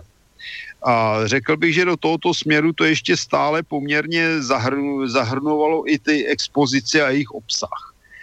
A tady se musíme dostat k základním trendům na Eurosatory. Oni jsou vlastně tři. E, především je to eh, odlehčování výzbroje, což je dané právě těmi misemi protože tam není protivník, který má, řekněme, vysoce efektivní protitankové zbraně, nemá letectvo, má velmi omezené protiletadlové prostředky, nemá tanky, kromě tedy ten takzvaný islámský stát měl to, co nakořistil v Iráku od tamních hrdinů a tak dále. A tento trend je daný tím, že se přechází většinou od pásové ke kolové technice s výjimkou tanků, to je vidět nejvíc, to nakonec vidíme třeba u francouzské armády. Ta vlastně dneska počítá na 90%, že bude válčit kdesi v Africe. Otázka je, jak, kde bere právo na to válčit v Africe, to snad bych ani moc nerozebíral a už vlastně se příliš nezabývá tím, že bude válčit v Evropě, kde teda nás sice nikdo neohrožuje, ale všichni tedy tvrdí, že nás ohrožuje Rusko. A e, francouzská armáda vlastně vyřadila všechna pásová vozidla s výjimkou tanků Leclerc, které tedy ukazovala zmodernizovaný typ s vyšší odolností, s přidaným panceřováním, nějakými změnami v elektronice a tak dále ale v podstatě oni stojí na kolech, oni se tváří, že tedy budou dělat takovou lehkou válku, k tomu doplní nějaké ty roboty a bude to prýma. A když se ale podíváme na realitu, tak zase ty, ta kolová technika má o nějakých 20% e, nižší průchodivost ve středně těžkém terénu, což je třeba Evropa. A kromě toho, kromě toho je tady e, další problém, že ten pásový podvozek lépe rozloží zatížení. Jako já si vzpomínám, že když se stavili různé mosty ještě v bývalém Československu, tak ti stavaři říkali, když se to testovalo třeba vahou tank, vozidel, tak říkali, chceme tady radši tanky než auta, protože tank má, i když je těžší, tak má lépe rozloženou hmotnost ploše toho pásu. Takže první, první vlastně takový trend, který nám stále zůstává, je to odlehčování armád. Já bych jenom dodal, že podle některých historiků odlehčování římské armády vedlo k, likvidaci vojenské a k pádu říše římské. E, za druhé je to rostoucí podíl elektronického získávání informací a elektronického boje. A to jsme u další otázky jak daleko půjde tento trend, protože v současné elektronice civilní máme jednu generaci dva roky. Zatímco u armádní výzbroje, a když vezmeme hlavně tu velkou typu tanků letadel, no tak už máme generaci přes 30 let. A to s těmi dvěma roky nejde moc dohromady, přestože tedy armáda dnes používá i civilní technologie. A zde vzniká obrovský problém. Za prvé tedy s návazností generací eh, elektroniky na generaci těch vozidel a letadel, a za druhé je tu otázka, kolik vlastně ta elektronika vydrží. My jsme na ní totiž, eh, abych tak řekl, eh, závislí téměř totálně. A e, myslím, že to není až tak dlouho, to je možná poslední pořád, jak jsem tady mluvil asi před šesti týdny nebo před měsícem. A tam jsme mluvili přece o jaderném výbuchu, že dokáže vyřadit mikroelektroniku na vzdálenost 30 km, slabší jaderný výbuch. No a teď si vemte, že my jsme závislí na mikroelektronice, kterou vyřadí slabší jaderný výbuch a dá se i emitovat dokonce bez jaderného výbuchu ta, e, ten efekt. A výsledný efekt je ten, co budeme dělat, jestliže se nám ta elektronika odpaří nebo nám i z větší části, jenom nemusí ani všechna, přestane fungovat. Tedy ti vojáci se na ní spolehají naprosto totálně. A co co tedy budou dělat, když se podíváme. Já dneska jsem se dočetl, že dneska žáci ve školách už pomalu neumí ani psát tuškou, protože neustále matlají rukama po tabletech a a v podstatě oni už ne, neumí psát, tuškou neumí počítat a co budeme dělat v případě, že toto všechno odpadne. No a samozřejmě by se nám zastavily všechny robotické systémy, elektronické zapalovače, dokonce i elektronická zapalování vozidel. Já mám totiž takový neblahý dojem u těch trendů, jestli my jsme se nedostali do přesně té situace, co za před první světovou válkou, kdy všem bylo všechno jasné, jak tedy budou útočit s těmi koni a střílet z těch eh, kanónů, které mají plochou dráhu letu a nakonec všichni skončili v zákopech, koně skončili v guláši a místo kanonů se začaly používat houfnice a minomety především. A já se nemohu zbavit dojmu, že tento zuřivý a jednostranný tah, eh, co se týče elektronizace bojiště, může skončit přesně takovým tímto debaklem. A za třetí, a to je přesně navázáno jako t- trend, je to otázka robotiky. My máme x výrobců robotů, tady jsme měli odborníky, kteří dokázali sestavit kvalitního robota za poměrně únosné téměř částky. E, a tak si říkám, ano, a co dál? žádný z těch robotů není inteligentní, v podstatě každý aspoň do nějaké míry potřebuje operátora. A je otázka, eh, nakolik se na ně můžeme spolehnout, protože nedávno se psalo, že vlastně ruské roboty Uran neuspěly v Sýrii, především v různých zabydlených, obydlených aglomeracích a tak dále, ale to je naprosto logické a nedělejme si iluzi, že to nějací blbí rusové s nějakým blbým uranem, oni by tak úplně stejně reagovali ostatní roboty ostatních států a jsme u kořené problému. Nakolik se můžeme na toho robota spolehnout a nakolik je nahraditelný člověk robotem a robot člověkem já jsem to kdysi oceňoval s tím, když jsem říkal, jestli pro americkou armádu místo hromady pozemních robotů není jednodušší naverbovat nějaké feťáky tamhle ve slamech, kteří mají do kriminálu, protože i ten blbý feťák dokáže koukat a střílet a rozhodovat se vlastní hlavou.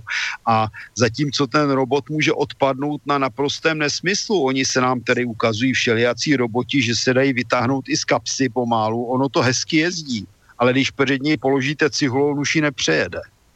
Zrovna tak některé ty létající roboty tam zafouká vítr a odnese je. E, přijde písečná bouře nebo prašná bouře, což je úplně normální a oni se jim zadřou ty mechanismy. E, tlak výbuchů, všechny možné prostředky. Oni, co bylo zajímavostí třeba na Eurosatory, objevují se tam už vyloženě aktivní prostředky na ničení létajících bezpilotních prostředků, především teda těch vrtulníčkových dronů.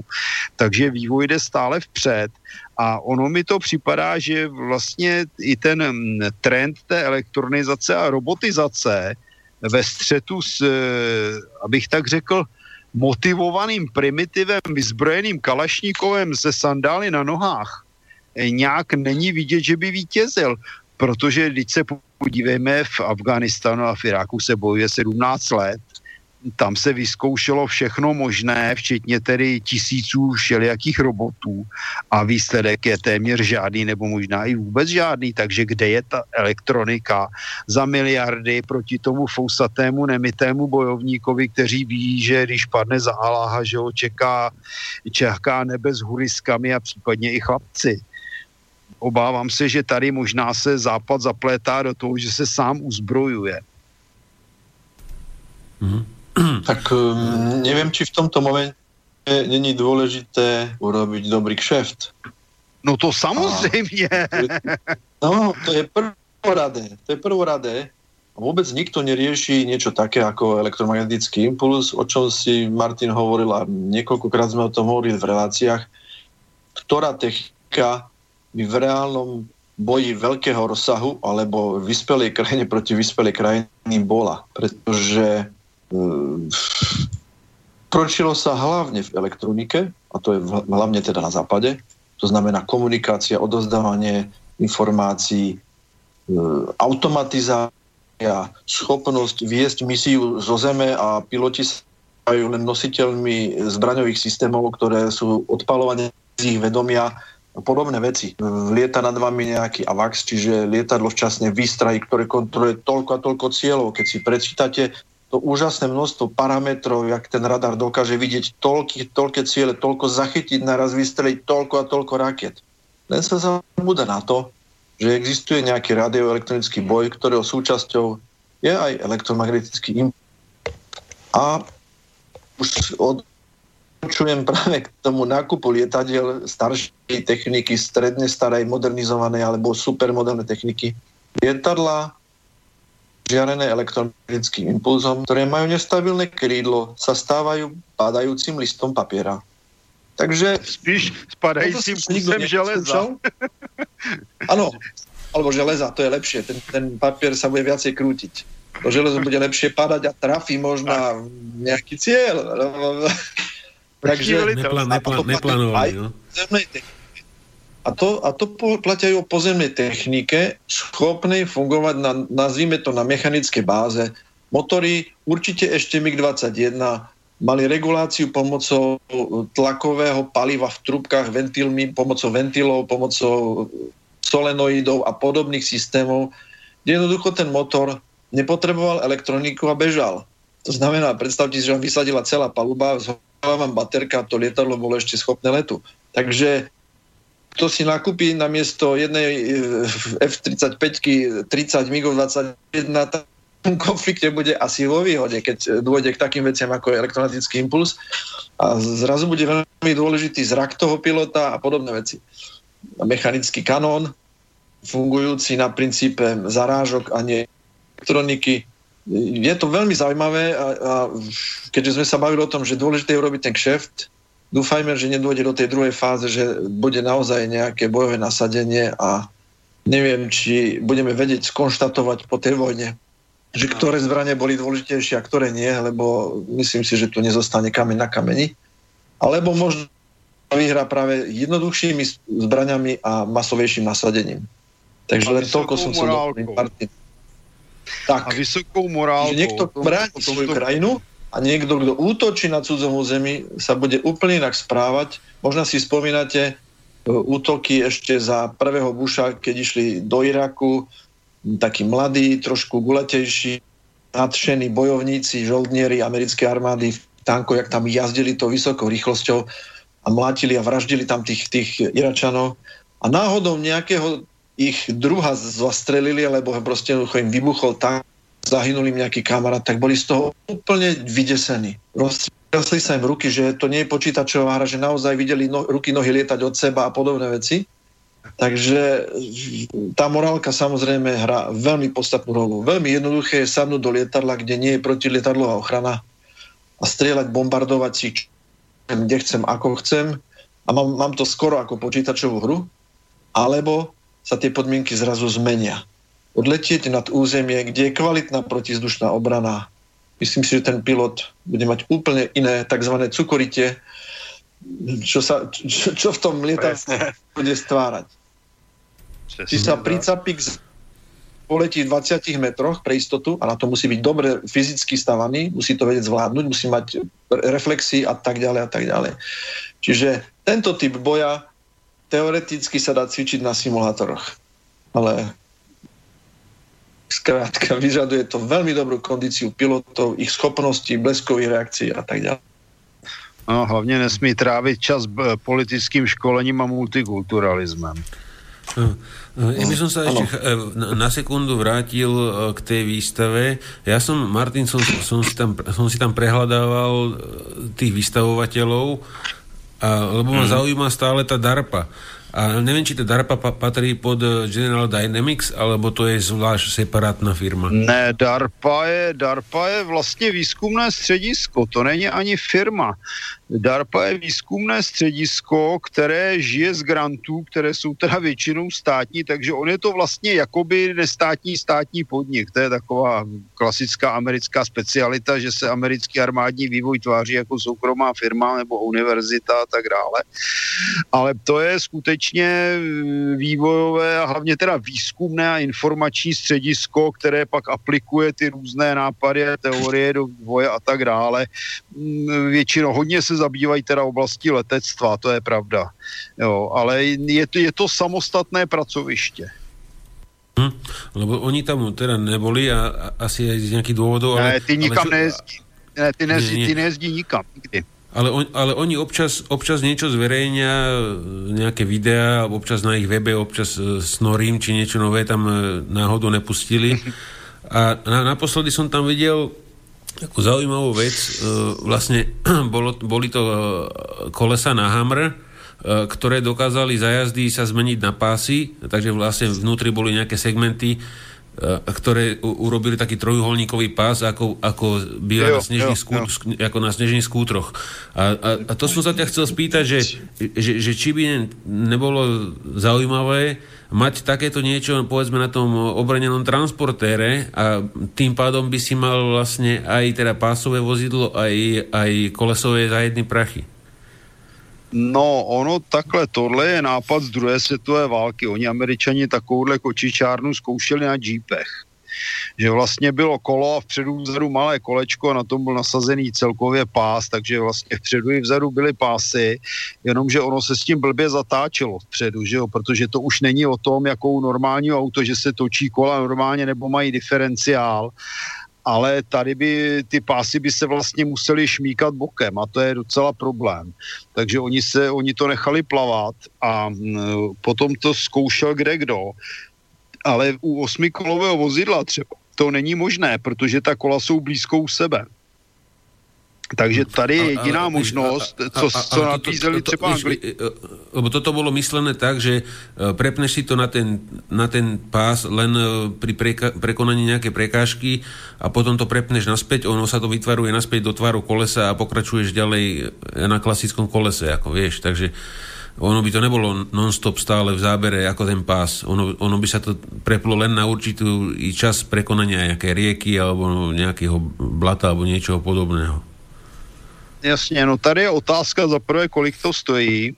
To je první věc, aby se nakonec vy, nevyplatilo koupit normální pásové vozidlo, což já neustále tvrdím, že lepší.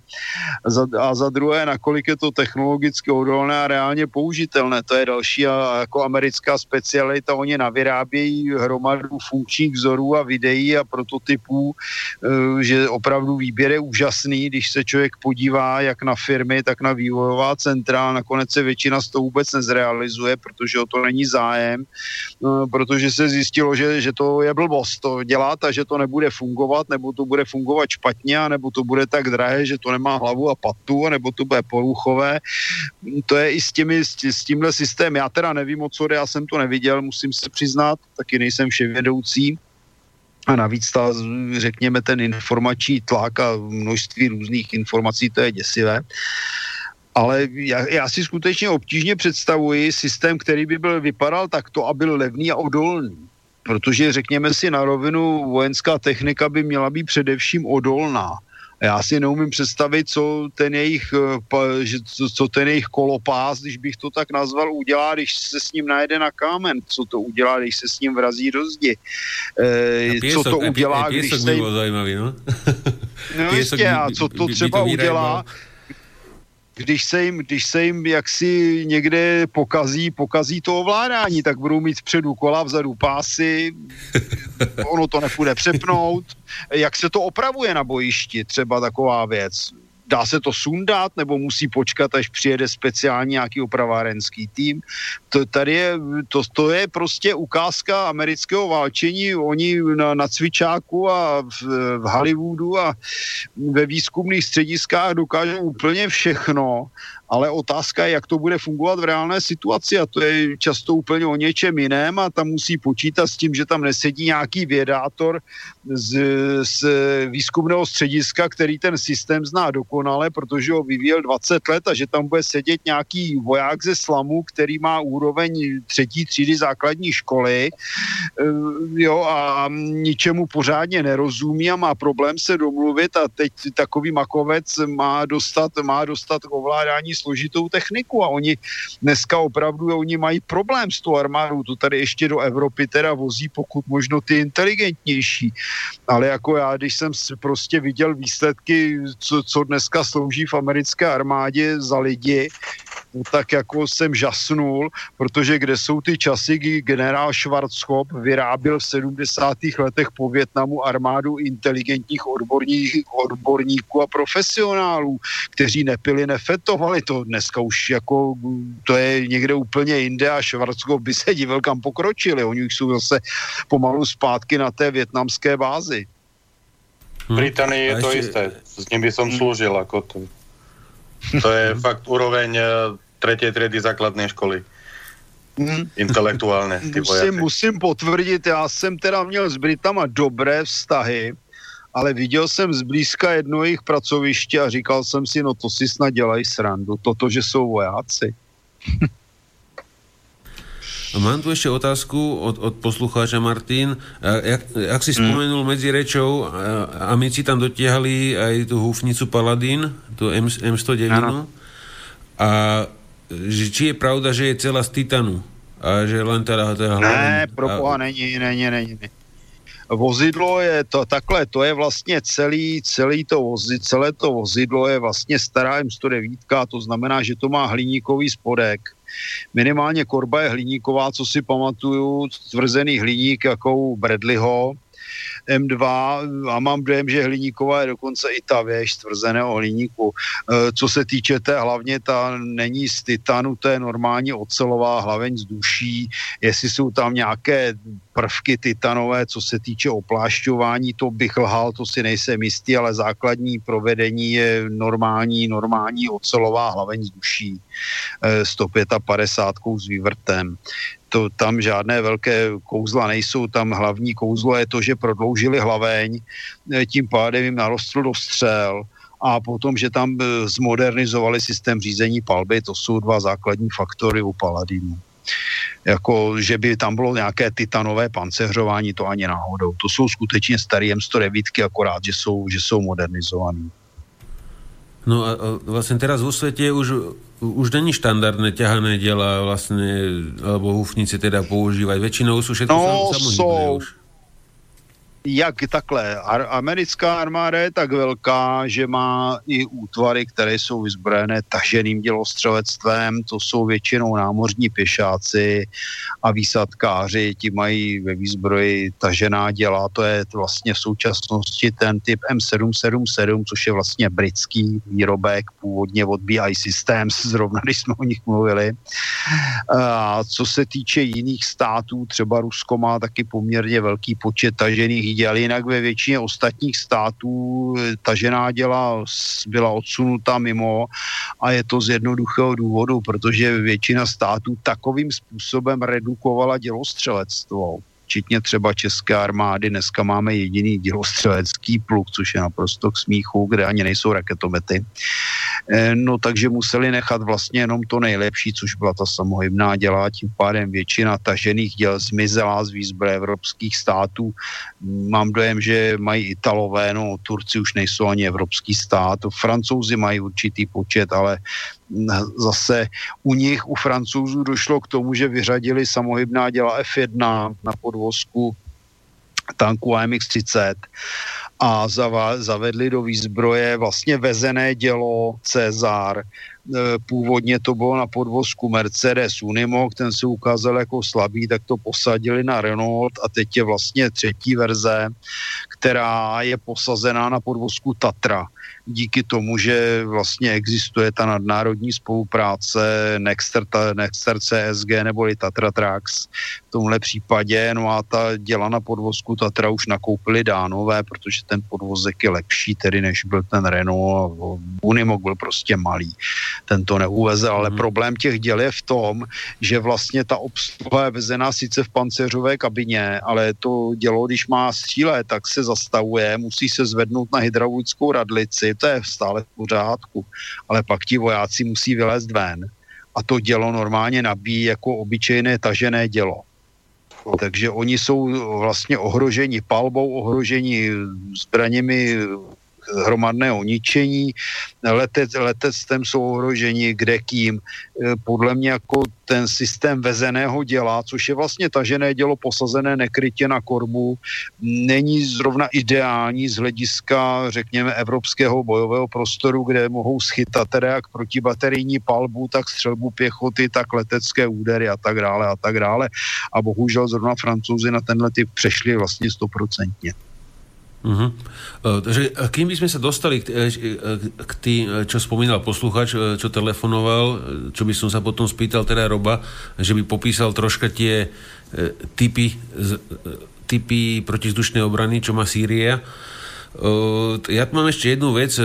Keď si tu Martin nebol, tak mali sme hostia aj z prednej linie z, z Donbasu, Mária. Ja a ten, a ten mi e, potom po relácii asi dva dní poslal nejaké fotky z prednej línie a kúsok od neho dopadla, e, dopadla raketa, e, ktorá bola vystrel, vystrelená z, z nejakého bezpilotného lietadla a mm. obsaho, obsahovala ten, tie, tie šrapnely boli 8 mm kocky tak, ja, mm. tak, som, tak, sme, tak sme to googlili a jediné, jediná raketa, e, takáto používaná, ktorá sa odpaluje z, teda z lietadla alebo z bezpilotníka a ktorá má teda tie šrapnely ako kocky, je tá AGM Hellfire 114 americká. Môže. Ale tie, ale, ale tie kocky, e, teda v originálnej tej rakete by mali byť z počkej, ja to tu mám poznačené z Wolframu.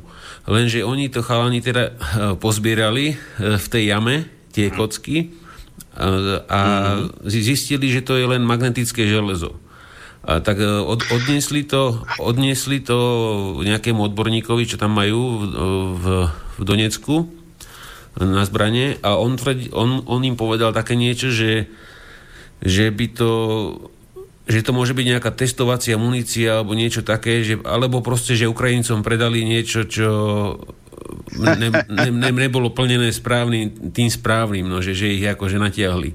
A že, že a, aký je tvoj názor? Že on to na vlastné oči videl, že to bolo odpálené teda z, z nejakého bezpilotníka na nich. No, takhle Hellfire má kombinovanou hlavici vlastně. Ta hlavice má působit kumulativně proti obrněné technice a střepinově proti okolí. A tady je zaprvé možné, že skutečně je to podfuk od amerického výrobce, že prostě Ukrajince natáhli ale druhá věc je v tom, že oni nepočítají s tím, že by tam moc bojovali proti obrněné technice, ale proti živé síle a tudíž nepotřebují Wolfram, jako který by je tvrdší a lépe by prorážel materiál a že jim stačí skutečně vlastně ty střepiny, protože tomu se, i v tomto případě je to vlastně střepina oficiálně, e, na, na živou sílu jim stačí v podstatě zběžné, zběžné ocely. Aha. A že prečo to mohlo byť magnetické? Že, že to bolo silne magnetické, ako keby si permanentné magnety e, prostě... To může být dané za prvé, za prvé tím, co je to za materiál, z kterého to nasekali, to ví pán Bůh, ten mohl být něčím zmagnetizovaný. A druhá věc je, že, že, to, že to je prostě zbytkový materiál zmagnetizovaný, který byl použitý. Jinak já si to těžko představuju, proč by to mělo být magnetické protože hmm. magnetismus je nějakým způsobem daný. A proč by to... Pak je tady třetí možnost, že by v tom bezpilotním letounu bylo cosi, co by to zmagnetizovalo. Nevím, já jsem se nikdy nesetkal ani jako pyrotechnik s tím, že by někdo měl magnetické střepiny. Nijak mě to jako nevím, jediná možnost je, že by to se to snad chytalo nějak kol, že by to chytalo na disky, že by to pro, prořezalo kola. No, opravdu nevím, nevím, nevím. Jako smysluplný důvod to nemá. Jedině, že by ještě, že by ten magnetismus měl něco rušit, ale to je nesmysl, při tě, protože ten magnetismus má malý dosah takovýhle střepy. Hmm. To je Jasne. v centimetrech v podstatě. Takže ne, nevím, nevím, já se obávám toho, že oni to sekají z nějakého odpadu, stejně jako se dělají vlastně díly munice z ochuzeného uranu a že prostě měli nějakým způsobem nějaké zmagnetizované železné tyče čtvercového průměru a ty prostě namrskají na automatu a zalejou to do umělých hmoty, protože takhle se to dneska většinou dělá, ty hlavice, že vlastně to je forma, eh, do které se nahážou ať už kuličky nebo kostečky nebo cokoliv a zaleje se to do umělé hmoty a vznikne z toho takový válec, do kterého se rovně strčí ta trhavina. Uh-huh. A v rámci a demokratického ťaženia sa to potom niekam pošle. Lebo ja som sa o tom bavil ešte s, s Ďurom Poláčkom a on, on mi hovoril, že, že, že pokiaľ by to bola tá raketa Hellfire, e, Ukrajinci ne, nemajú techniku oficiálne, ktorá by ich dokázala niesť no. bezpilotnú. To by znamenalo, že sa do toho konfliktu už priamo zapojili uh, buď európske spojenci. štáty, alebo, teda, alebo spojenci takzvaní. No jako já vím jenom to, že celkem veřejně se objevilo, že američtí instruktoři vedou tedy palbu americkou technikou na Donbass. Hmm? Že už jsou přímo jako zapojení do toho, že tam fungují jako velitele a poradci přímo na bojišti, že to už není někde, že by jako na dálku, že už přímo tam co se týče těch Hellfireů, je fakt, že nikde uváděné nejsou, ale na druhé straně zase není tajemstvím, že tam létají americké bezpilotní letouny. Hm.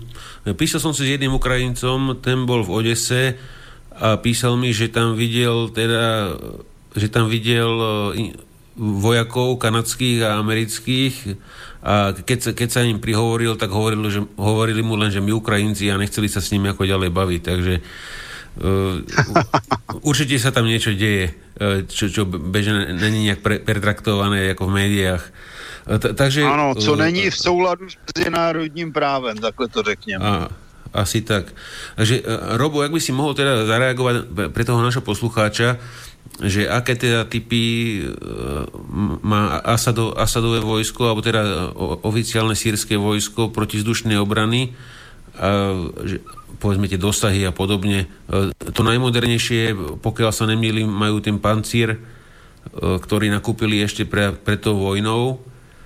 Takže ak by si to mohol troška tak zosumarizovať, aby bol posluchač spokojný.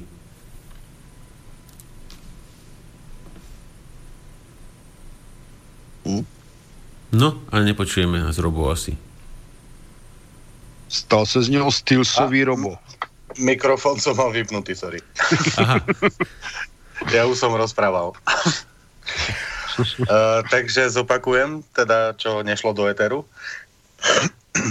uh, používajú staršie systémy S-125, S-200.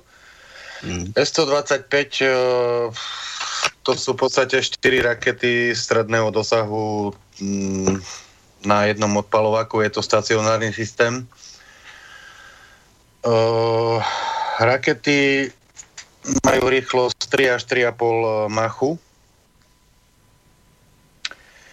A dostrel, ten si nejak nepamätám, musel by som ho vygoogliť, ale keďže je to stredný dosah, takže okolo tej stovky by to mohlo byť.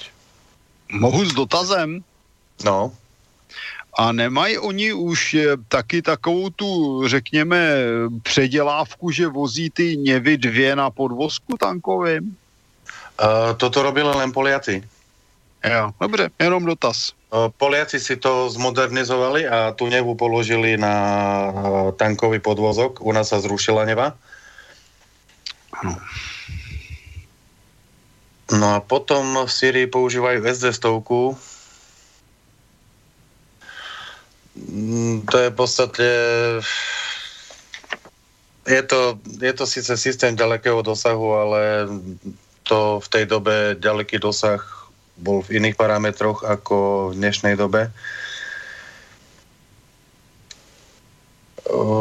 Tá raketa je veľká, zle manevruje, je nepoužiteľná na nejaké malé ciele, na manevrujúce ciele. Skôr tá 125 tá nevá. No ta dvoustovka byla hlavně na bombardéry, ne? Pokud se nemýlím. Uh, áno, áno.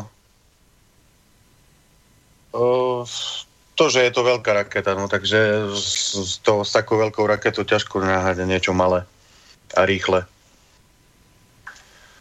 No, uh, ale, myslím, a lacné. A, a, a, a, a z tých menších myslím, že strela, strela 10, tam majú tú starú Rusku, nie? Myslím. Uh, S10, S10, no tie sme mali do nedávna aj my. No v Česku uh, ale, ešte sú snad. Uh, S10 to sú v podstate to sú rakety po, navádzané infra alebo, alebo povelom uh, od operátora, kde on sedí v takej, v takej kúkani predklenej, čumí cez sklo. Uh, to, to není aké riešenie. To sú v podstate S2 sú rakety tiež navádzané na infra, tie sa odpalujú z ramena a tá S10 má niečo podobné, len, len to má na podvozku a ten operátor v podstate sedí za takým kvázi neprestrelným sklom. No, Pepe spomínal pancír.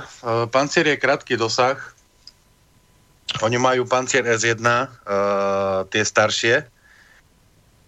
Uh, nový pancír, uh, ten už má iný prehľadový radiolokátor s lepším dosahom, s, lepšími, s lepšími parametrami a uh, tie vyžovacie plochy sú z obi dvoch strán toho lokátoru, či tým pádom on za jednu otačku urobí dvakrát taký väčší prehľad ako tá staršia verzia pancíru. Uh, pancír má tú výhodu, že má aj rakety a plus má kanonov, dvojkanón. A čiže ten je úplne ideálny na, na tieto americké raketky, čo tam lietali po Nacíriu. Uh, a potom ešte v Syria používa Buk.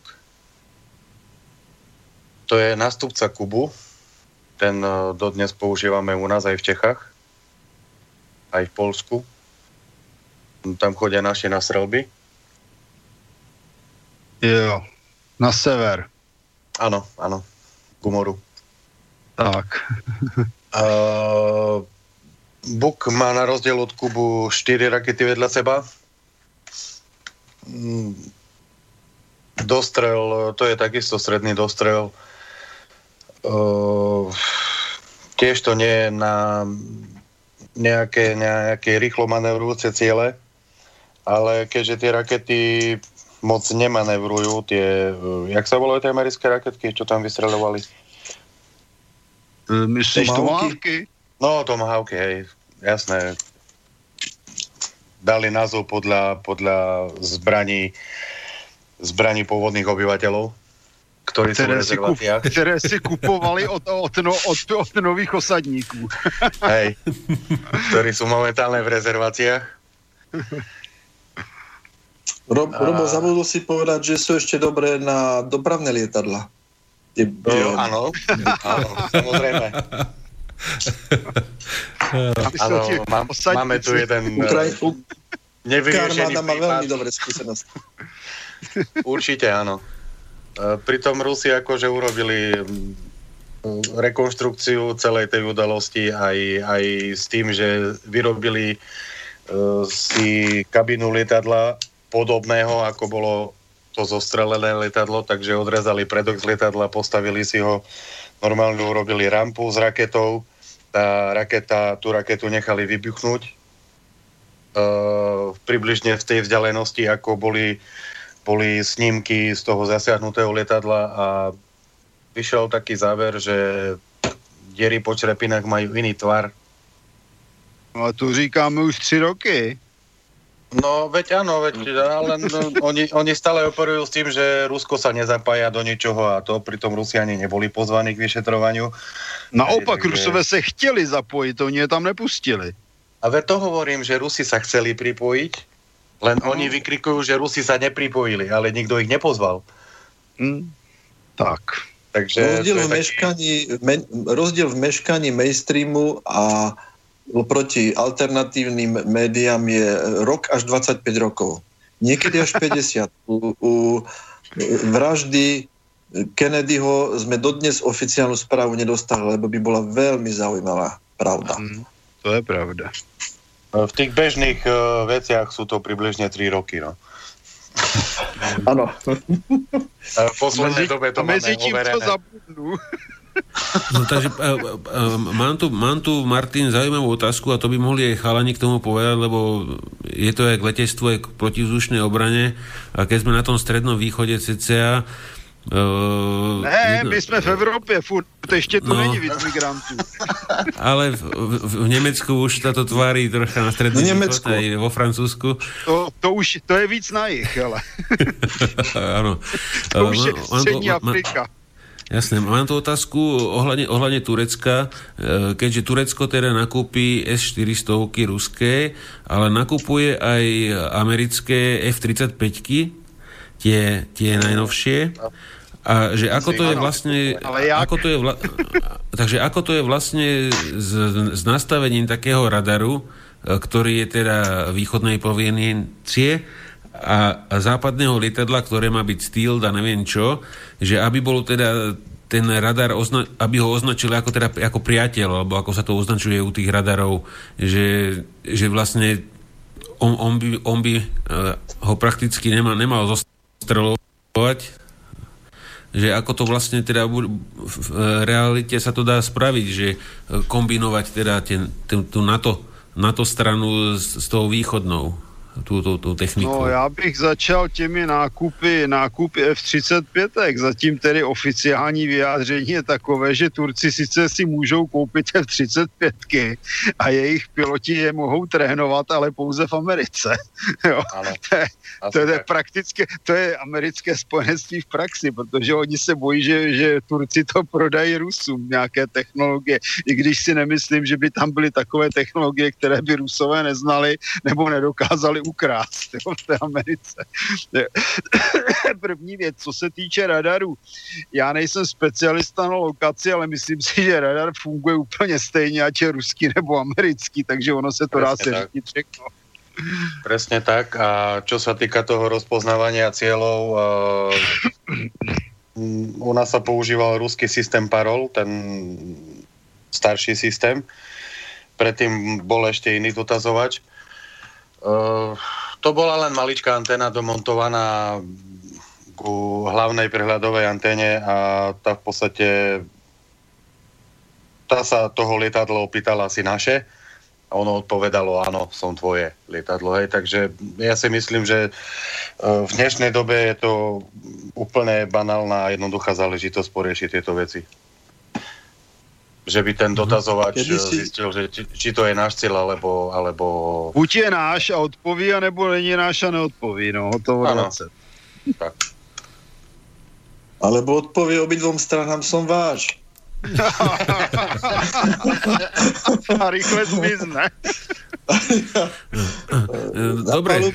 Na lietadla sme mali odpovedač, ktorý, kde, kde sa vždycky e, v nejakom čase hlásil kód, kde si ten pilot ten kód nastavil a keď ten kód sedel v rámci od, odrazu toho lokátora, aby ten z, toho, z tej PVOčky alebo z iného lietadla vedel zistiť, či to je vlastný alebo cudzí, tak automaticky ten systém pri správnom zadaní kódu dokázal označiť pri rádiovom označení na obrazovke, či je to vlastný alebo cudzí.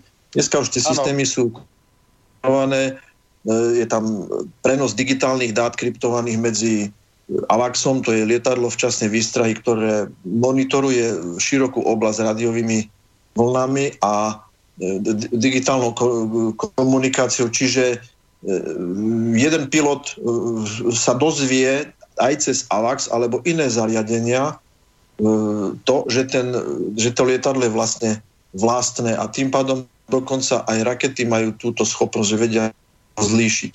Čiže keď vystrelíte raketu na tak lietadlo, tak tá raketa by ho nemala trafiť. Mala by sama rozpoznať, pokiaľ má nejakú radiolokáciu, to znamená nejaký radar, že je to vlastná, alebo automaticky cez systém toho, kto ju vystrelil, pokiaľ je tá raketa v komunikácii, tak e, dostane tú informáciu, aby ten cieľ nezostrelila.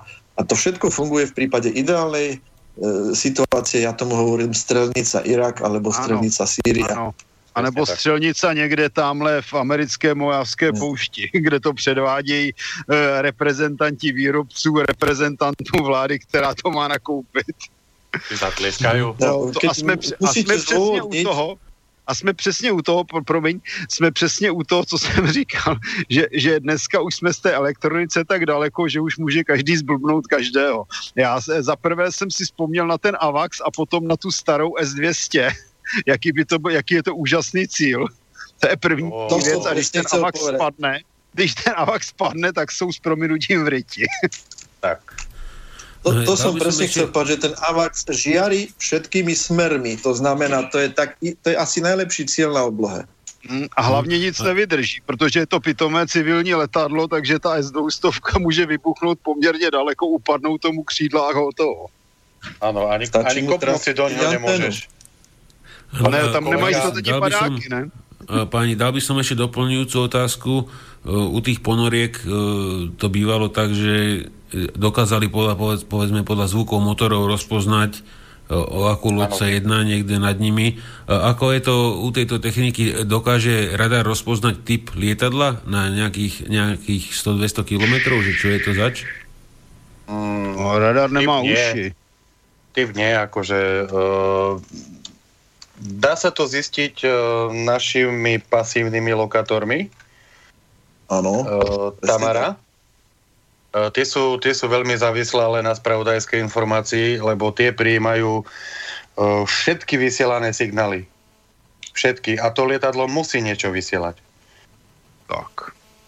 A nielen vysielať, ne, ale aj Minimálne to IFF. Áno. Hej, čiže tie anteny musia byť tri rozmiestnené e, v priestore aby, aby sa zistili presné súradnice toho lietadla a už e, podľa tých, e, podľa tých e, vyselaných frekvencií tá obsluha vie, aké je to lietadlo. A neviem, no, či ešte doplním... na Slovensku funguje tento systém, ale ešte, keď som slúžil, tak cca pred 6 rokmi ešte fungoval. No, Američania nám ho zakázali vyrábať, predávať a používať. Ano, a ešte chcem doplniť tú informáciu, že rozmiestniť v priestore znamená nie v 10 metrov od seba, ale kilometre od seba. No jasné. To musí byť vlastne tri vozidlové jednotky, kde tá vzdialenosť je tak veľká, že sa dá spočítať trojuholník, kde každý a jeden z tých troch vozidiel alebo z tých troch e, príjmacích jednotiek dokáže zistiť nejakú časovú odchýlku e, letu toho, toho signálu ku každému bodu a spočíta vlastne potom výsledne bod, kde, kde sa ten cieľ nachádza. Výborne. Uh-huh. Mali sme poslucháča na linke, nevydržal, bohužiaľ. Skúste zavolať.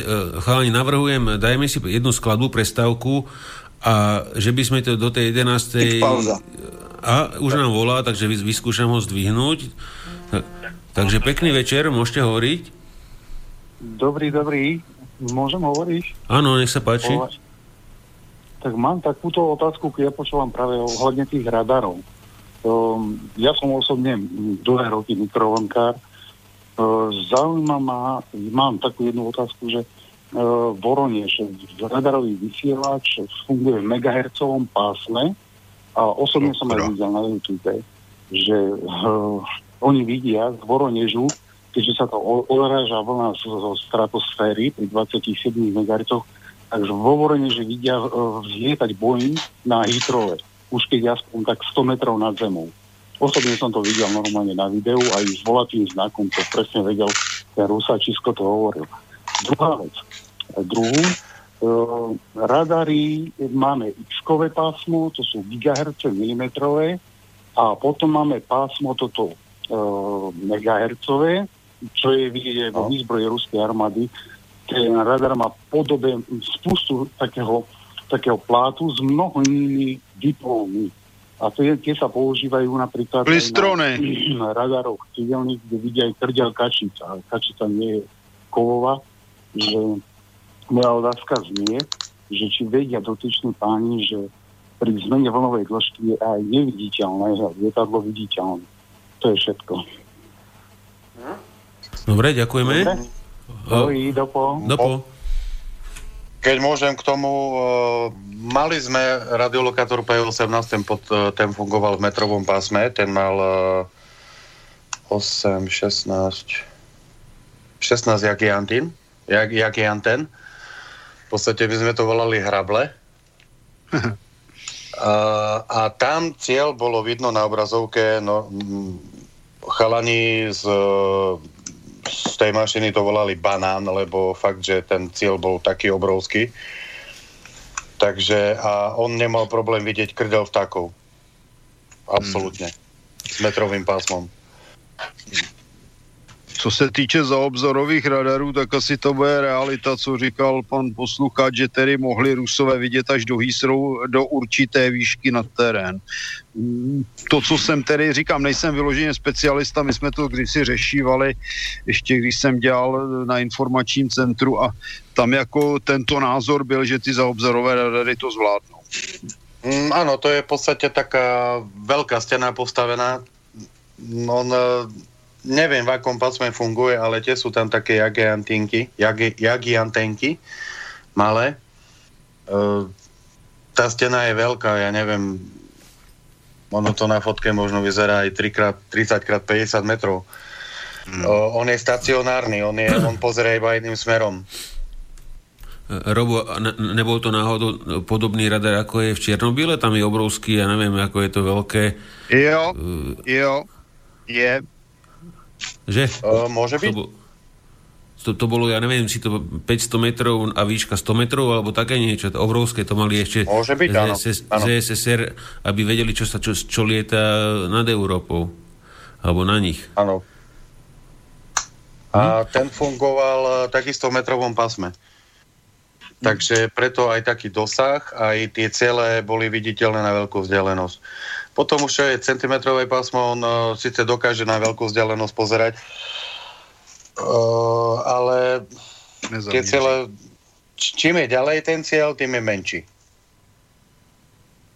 Mm-hmm. A fakt, že tá 18 v tom metrovom pásme tá aj na 200 km videla na obrazovke banán. Hmm.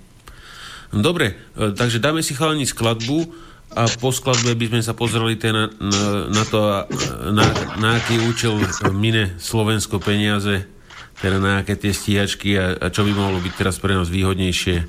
Takže pustíme si tam uh, má, Excellent má novú skladbu Vyhnanec a po tejto skladbe sa budeme počuť, takže za nejaké 3,5 minútky Takže ak by ste mali nejaké otázky, môžete písať na cb.slobodnyvysielač.sk prípadne môžete telefonovať do štúdia Mijava 09 4444 8883 takže púšťam tam tú skladbu a počujeme sa za cca 3 minúty.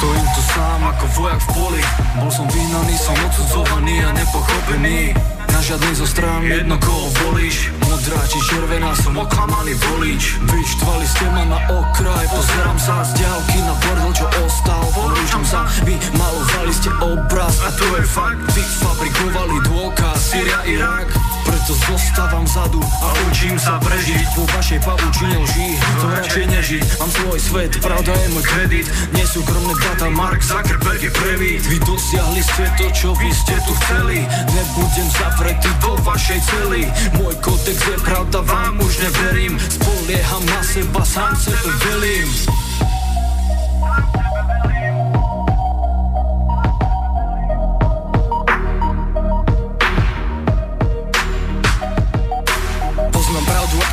a preto som hrozba. Pravda má obrovskú cenu, začína sa homba. Na tých, čo ju poznajú, chcú odpaliť jak humra My hnaní sme na okraji, neprijata sorta. Nemal som rád autority už keď som bol malý Lebo dobre vedel som, že pravdu nemali. Naordinované názory dali do hlavy. Rebeli sa stali tí, čo ich neprijali. Systém nás označil za extrémistov Oni sa len boja pravdy a preto to vravia. Od mala ovplyvnený realitou.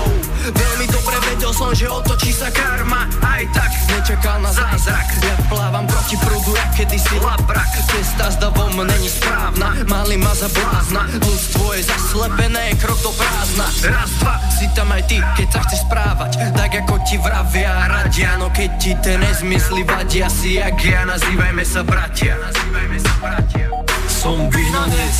Smejú sa mi, že viem viac. Som prestanec, tak to vravia média Moderná odisea, moja vôľa zriedia Trojský koň, to je moderná technológia. Sloboda slova umiera každý deň. Politická korektnosť je ako deň Chcú nám zakázať hovoriť, má zbrane sa povoliť Prekrásny nový svet, ako Bojvonder hovoril. Ľudia sú na prahu novej éry, novej doby. Buchajú sa do preza, píšia sa pokrokmi Veci sa zmenili, no furt je toto isté v štáte Kde ľudia sú len otrokmi.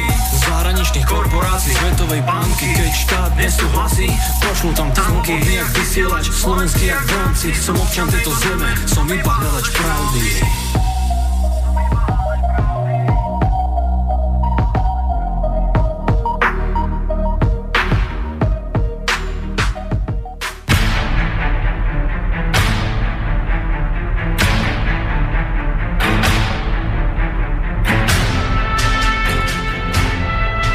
Počúvate Slobodný vysielač, štúdio Mijava, kontakty do relácie, e-mail cb zavináč slobodnyvysielač.sk a v prípade telefonujte na 09 44 44 8883. Zo zahraničia môžete zdarma telefonovať na toto isté číslo na Viber a WhatsApp.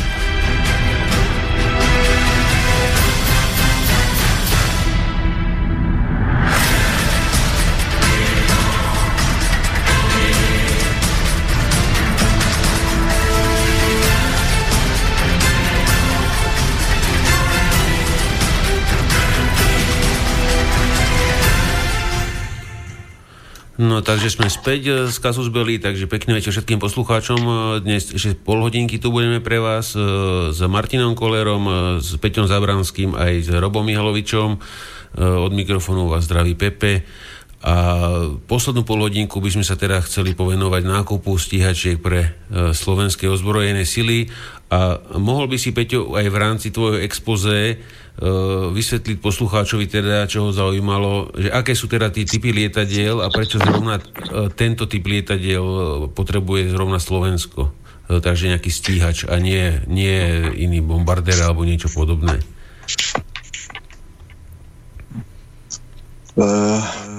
keďže sme si dali počujem sa seba chvíľočku, moment. No, nastav si to. Počujem. Áno, halo? No, dobre. počujeme ťa dobre, môžeš hovoriť. Hm, teď už ne. No, už sa počujeme. Už sa počujeme. no, tak... by som... Áno? Áno? No hovor, hovor, môžeš. Začali by sme e, úspechom slovenskej politickej garnitúry efektívne nakupovať a rozpredávať majetok. To není o slovenské. Nakupovali ja počujem ozvenu, takže to nejako musím vyriešiť. Momentík. Dal som si to mhm. úplne normálne. No teraz to je lepšie. Teraz je to dobré. Áno. Uh, typickým príkladom je nákup repasovaných vrtulníkov Black Hawk, ktoré po nákupe ani nevedeli zlietnúť, pretože bol tam problém e, s pozemným vybavením a tak ďalej, neboli nastriekané a dosť dlho sa pokúšali tieto staré vrtulníky, e, ktoré na denníku N síce tvrdili, že ja počujem zvenu sám sebe. Neviete prečo? No a skús teraz. A teraz, či to nie je lepšie? Niečo som tu posunul. Je? Áno, teraz sa nepočujem. No, tak by to bolo dobre už. Teraz je to OK. Mhm. Takže takto sme nakúpili vrtulníky a naopak, keď sme potrebovali rozpredať nejaký majetok, tak myslím, že sme jediná krajina Európskej únie, ktorá rozpredala napríklad energetické siete komplet. Neurobili to ani Rumuni, neurobili to ani Česi. Takže tam pustili investor len do určitej časti krajiny. Tak, e, taký sme skrátka skvelí v rámci našej politickej garnitúry. Už sme mali túto tému niekoľkokrát rozoberanú, že jaká je kvalita tých lietadiel a tak ďalej. To si môžeme dať trošku neskôr, ale zaujímavé je skôr to, akým spôsobom sa ten kontrakt e, vyjednáva, či si politici vôbec uvedomujú a či je to vôbec pre nich dôležité, akým, na aký účel táto bojová technika, tie lietadla by sa mali použiť. A ďalšie z toho vyplývajúce veci, čo je kooperácia s krajinami okolo a tak ďalej. Takže prvé by som povedal, že spôsob vyjednania kontraktu. Nie je vôbec jasné, nikde to nikto nepovedal, utajujú to, akým spôsobom bol zastavený výber odborníkov a z akých oblastí, ktorí by mohli zásadným spôsobom porovnať všetky ponuky. Mm, Pomaličky, ale isto odchádza jednak do dôchodku alebo na druhý svet eh, hromada dobrých odborníkov, ktorí v letectve pracovali či už na vysokých školách, Vysoká škola letecká, respektíve Letecká akadémia v Čechách, Brne a tak ďalej, keď, keďže môžeme zahrnúť do toho aj kolegov z Českej republiky dneska, ktorí vlastne v spoločnej československej armáde boli, tak nie je vôbec jasné, akým spôsobom to robili. Ak, ak e, to robia takí odborníci, ako napríklad e, pán Sulík, ktorý tvrdil, že vlastne nám stačí jeden generál, lebo generál veli armáde, tak na, k tomu žiaden komentár by som asi nemohol ďalší, lebo by to bolo príliš posmešné. Takže e, obchod, obchody zväčša zabezpečujú súkromné poradenské alebo sprostredkovateľsko obchodné firmy. Typický prípad je Omnipol lomen Technopol, firma pána Hávu, Líška. A um, úplne najčistejší spôsob je vtedy, pokiaľ sa dohodne vláda s vládou krajiny, kde tá firma je. Je tam minimalizované riziko korupcie, minimálne riziko vyplácania ďalších odmien a predražovania kontraktu.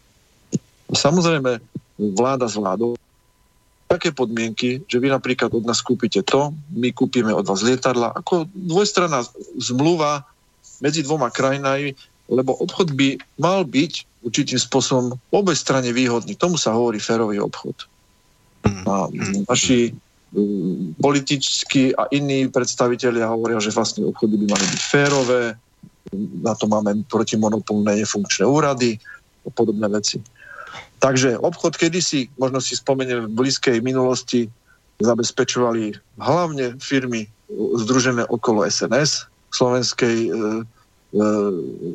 ako, ako sa to volá, nie národná, ale slovenská uh, islamská štát, is, slovenská uh, islamská rep, strana, hej, to je, to je taká, taká zvláštna národná, nenárodná strana, Slovenská národná strana, mala by si vymazať to národná. Takže oni kontrolovali zväčša, keď boli vo vláde, kontrolovali ministerstvo obrany Spomenieme si tých rôznych eh, poskokujúcich ministrov, ktorí sa skláňali pred majiteľmi rôznych Armexov, DMB holdingov a podobných firiem, pána Výboha a podobne.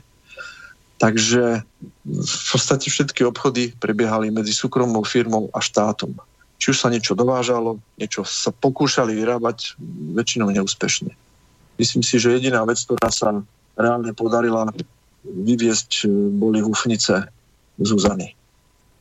Teraz by mala byť modernizovaná na verziu 2 do slovenskej armády a boli exportované do Grécka, pocit, a ešte desi. Na Cyprus. A Kypr, áno. Tak, áno. áno. E, takže takto funguje slovenský e, obchod so zbraniami, ktorý je samozrejme výnosný, lebo keď vyrábate kábel pre armádu, tak ho označíte, že utajený je zelený a stojí 4 krát toľko ako normálny kábel do obchodu, keď ho dodáte a nemáte problém to zdôvodniť. Takže spôsob jednania kontraktu je samozrejme najčistejší vláda vláde, keďže je to nákup pre ozbrojené sily, lebo volalo sa to kedysi armáda, my už armádu nemáme, máme už ozbrojené sily.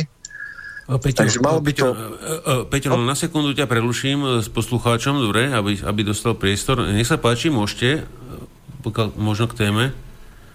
Dobre. Nech sa páči, môžete hovoriť. Ahoj, Pali.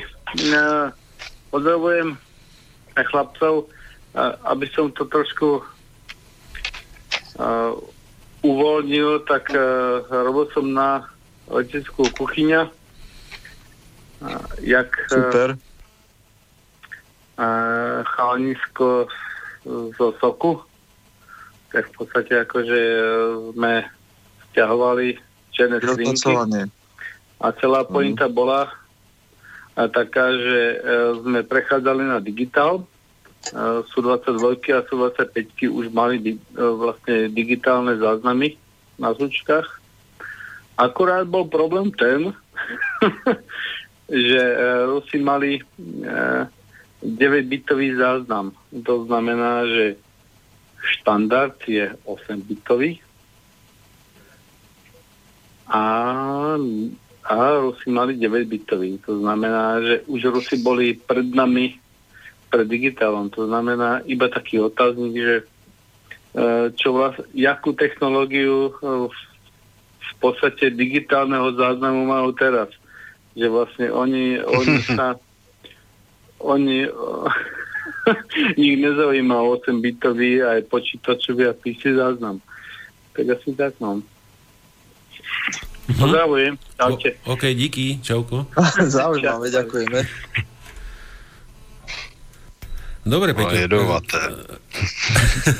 ja, ja si spomínam jedného generála, ako na odľahčenie, keď sme stavali prvý simulátor, a, a v rámci propozície pre Slovenskú armádu, alebo teda letectvu, bola, bola, bola informácia, že obraz zobrazovaný na sférickej pologuli pred trupom toho lietadla v simulátore má 16 miliónov farieb.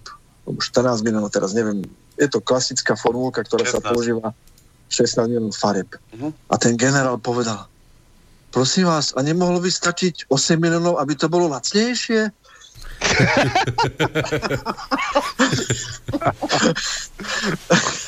To, je, to, je, to je prosím skutoč, skutočná udalosť s generálom Slovenskej armády na rokovaní o, o nákupe techniky. Tak len tak na okraj. Takže Armexy, DMD holdingy a odborníci tomuto rangu. Takže tak. Čiže spôsob jednania kontraktu. Dneska sa používa systém sprostredkovateľské firmy, inej firmy cez poradenstvo a podobne, ktorá slúži na to, aby sa odtiaľ vytiahli peniaze navyše a rôznym spôsobom distribuovali potom. To znamená, e, tí, ktorí majú zásluhy na tom, aby sa ten odhod podaril, tak je to ako s CT, ako so všetkým, tak takto odtečú peniaze. A zaujímavá bola správa o, pána Hanka, tuším, z, kto, rozprával sa s pánom Krajniakom, kde konštatovali, že marža na tých e, koles, kolesových vozidlách pechoty je, 20, je približne 20 alebo menej ako 25, čo je primerané to je, to je tak, ako keď e, realitný maklér predáva byt a chce za to 3%.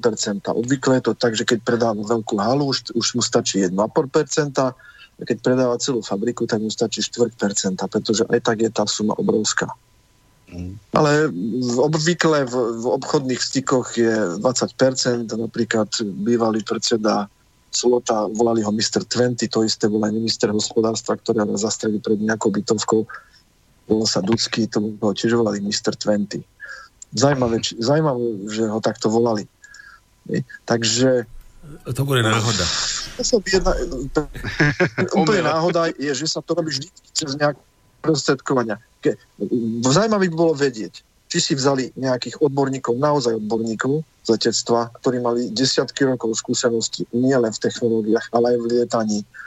Mohli si pozvať medzinárodne niekoho z Čiech, keďže jazykovo to, to príbuzné. A prizvem si nejakú dobrú právnu firmu, pretože právnikovi, keď zadáte, čo má vykonať v zmluve, on nerozumie obsahu, on rozumie právnej forme toho obsahu. Čiže dobre, vezme kvalitnú právnu firmu na to, právnickú, aby odkontroloval obsah firmy, dojednala všetky kľúčky tak, aby tá zmluva nebola vyloženie podrazácka, ak sa hovorí. Takže toľko k spôsobu vyjednania kontraktu, lebo dneska sa stále bavíme len o to, koľko máme na to peňazí a že si chceme kúpiť F-16, lebo sa nám niečo iné celkom veľmi nepáči. Nič iné. Nikto nehovorí o kvalite. Na čo to má slúžiť? Čiže druhý dôležitý bod je uvedomenie si požiadovaného využitia bojovej techniky, na aký účel má byť.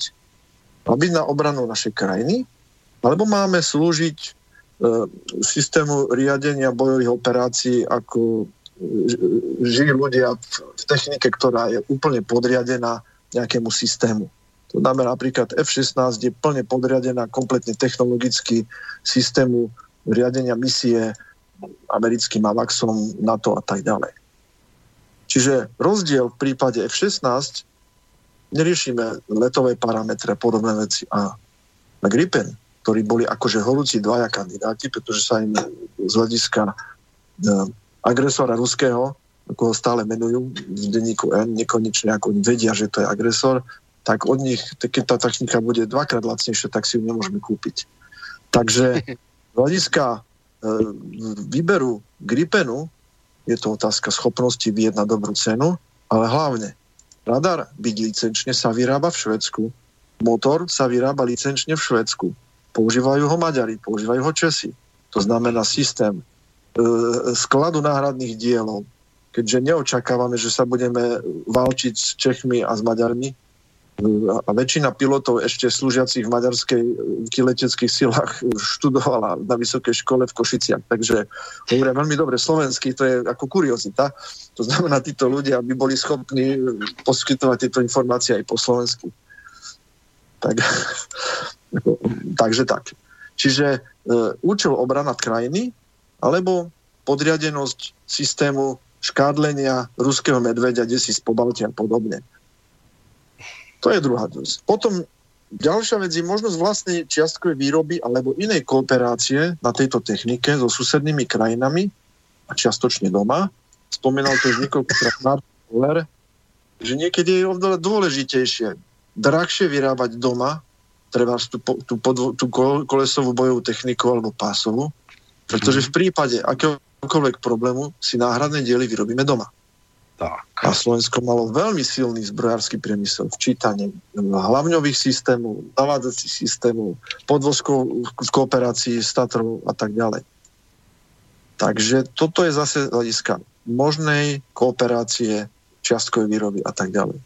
Takže politici sa nejako veľmi nezaoberali výberom technického bojového pohľadu na to. Bolo podstatné hlavne či sme členmi NATO.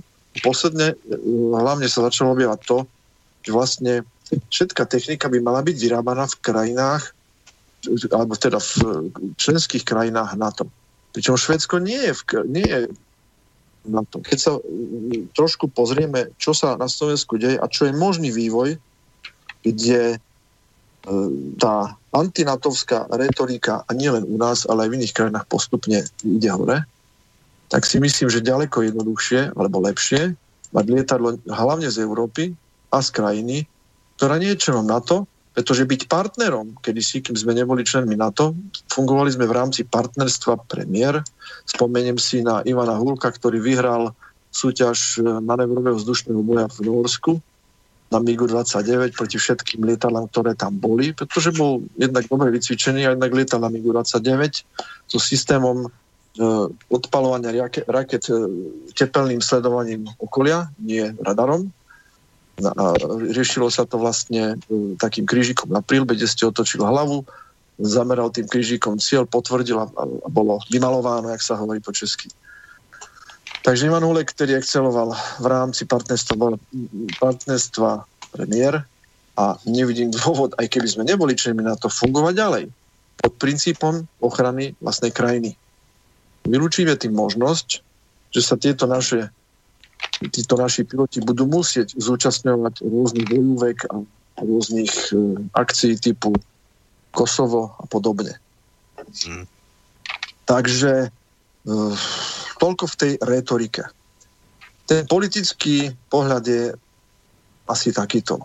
Musíme rýchle nakúpiť. Za chvíľku sú voľby a hrozí, že nebudeme tam a predlženie zmluvy s Ruskom budeme tvrdiť, že sa nedá predlžiť. Takže musíme niečo rýchle nakúpiť, dať tomu príslušnú maržu a zaujímavosťou ešte to, že Slovensko teraz vydalo nedávno dlhopisy s úrokom 2,2 per annum, so splatnosťou a teraz neviem, či 40 alebo 50 rokov. To znamená títo, ktorí urobia tento obchod, kde sa tá suma nápadne podobá čiste náhodou sume, za čo tie lietadla chcú nakúpiť, tak už dávno tu žiť nebudú. Takže e, vydáme dlhopisy, nakúpime super lietadla za, za obrovský balík, pričom tie dlhopisy štatisticky vychádzajú tak, že na obyvateľa včítanie nemluvňaťa a dôchodcu je to 100 eur a od tých 40 rokov je treba zaplatiť 240 na hlavu každého obyvateľa včetne nemluvňaťa. Mm. Myslím si, že e, ešte nenarodené deti sa do toho nepočítajú. No, Peťo, no, Peťo, Ak by sme sa reálne mali... No? Počkaj, Peťo, poslucháč by mal nejakú otázku, takže nech sa páči, môžete v krátkosti, v krátkosti jak sa dá. No, no, ještě jenom dobrý večer. Já si že mám tak otázku jako spíš poznámku. Když Česká republika v těch 90. letech si vyřizovala deblokaci eh, eh, vlastně státního dluhu eh, s Ruskou federací, tak spíš jsme měli žádat licenci na možnost výroby MIGu 29 eh, v České republice, po případě třeba ještě ve spolupráci s Slovenskou republikou jako takhle ve, ve, jako výrobou ve Slovenské republice. Místo toho, aby jsme si pořizovali ty vrtulníky MIčka a ještě tam byl nějaký další věci. Tohle by nám rozhodně zajistilo větší možnost obrany, než vyřizovat ty uh, křevky uh, z Biosys Díky moc, zatím, naschle. Hmm, díky. Ten, tento, posluchač by, tento posluchač by sa nám už mohol konečne predstaviť, lebo to obvykle tak býva, lebo volá veľmi často a dáva sympatické otázky, takže nemusí takto hneď zdrhnúť z tej linky a ju položiť. My si s ním pokecame aj ďalej. Uh, ja pokračujem ďalej, čiže uh, ak máme hľadať efektívny systém obrany tejto krajiny, a Ro- Robo by mohol trošku k tomu tiež niečo povedať. Najefektívnejšie by bolo, kým nedôjde a ne, utrasie sa situácia s Európskou úniou, ako to tu vlastne bude vyzerať za pár rokov, to budeme vidieť veľmi rýchle, pretože tento systém e, kope z posledného, jak sa hovorí, a uvidíme, čo sa udeje a akým spôsobom sa budú meniť e, systémy v jednotlivých krajinách, alebo ako sa budú modifikovať, to takto skôr nazvem lebo aj s tými migrantmi už to není tak, že sú vítaní. To je jedna z dôležitých vecí. Tak z hľadiska efektívnosti balíku, keď máme k dispozícii nejaký balík 1,2 milióna, ono sa stane väčšinou dvojnásobný, no tak to je obvykle, lebo z 1,2 sa stane dvojka. Nepamätám si, že by v armáde sa niečo nakupovalo za balík, ktorý bol dopredu schválený. Neplatí to ani u diálnic, ani u ďalších takýchto stavieb a podobných akcií. Takže najefektívnejšie by bolo, ako spomenal aj Peter Švec, predlžiť životnosť MiG-29, prípadne modernizovať. Majú MiG-29 Poliaci, majú ich Srby, Maďari ich mali, takže aj taká spolupráca s Poliakmi by nebola problematická. Poliaci majú F-16 a majú aj MiG-29. A k tomu by som prilepil ešte nevyzdvihnuté S-300, ktoré v rámci deblokácie boli zastavené. Čiže ak by Roman, Robo zhodnotil e, existujúce S-300 plus e, nedodaná dodávka S-300 plus e, modernizácia MiG-29, myslím, že naša obloha by bola veľmi dobre obránená a ochránená ešte pekných pár rokov. Čo ešte, ešte, ten chalaň, ešte tam no. sekundu, ešte tam pichnem poslucháča z telefónu a potom môžeš robo, OK? Takže nech sa páči, môžete, môžete v krátkosti, poprosím. Mhm. Môžete hovoriť. Halo, kluci, ešte taká pikoška, ako, a, čo sa týka bezpečnosti našeho štátu, a, tak a, čo som robil a, v kuchyni na letisku, tak vtedy sa testovalo ešte kamov, vrtulníček. A, a v podstate išlo iba o to, že e, čo sa týka bezpečnosti Slovenska, tak stačili iba úplne kamov nakúpiť aj 10 kusov. A čo som videl, tak uh, tá údržba je úplne jednoduchá, že keď tam máme nejaký problém, tak chlapci údržbári tam uh, vybrali z kamova nejakú súčasku, šlahli o zem a šlahli ho späť do kamova a ten kamov fungoval. Takže akože na čo nám sú lietadla nadzvukové, keď v podstate Keby to zvládol takýto vrtulníček. Mhm. OK, díky za reakciu. No, díky. Dopo. To mi, to no, mi skôr že... pripomína takú, histor, takú historku, že mieru milovný traktor oral na hranici Ruska s Čínou a potom, opäť, potom opetoval palbu, vzlietol a pristal na nedalekej základni. Takže Robo ide. a k tomu posluchačovi aj k tomu poslucháčovi teraz niečo. Kamovi sme tiež mali nakupovať z deblokácie. Uh, to tiež bolo zrušené. No, no a... Hovorí, sa tomu, hovorí sa tomu, že to je, nie je politická vôľa. Uh, áno, nebola. Ano. Respektíve stále nie je, takže... Asi tak. uh, no, druhú tristovku sme mali dostať, to už som aj myslím, že spomínal v relácii. Uh, obsluhy boli vycvičené, boli pol roka v Rusku. Um, vrátili sa domov, už sa v podstate pripravovala pôda, že dorazí vlak s 300 a náš pán cyklista povedal nie. Uh, F-300 nie je potrebná pre našu krajinu. No takže tým pádom Rusi si dlh odpísali, 300 im ostala. V podstate ešte vydelali. Hej, čiže takto sme prišli o... A sme v podstate jediná krajina z bývalého východného bloku, ktorá 300 má.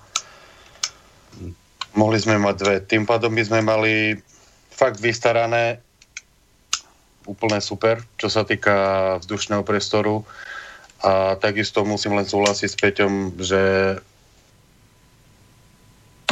ísť do tých 29 a pokiaľ by bola tá sila a vôľa, tak uh, 35 potom vidí, ktoré sú v podstate následovník 29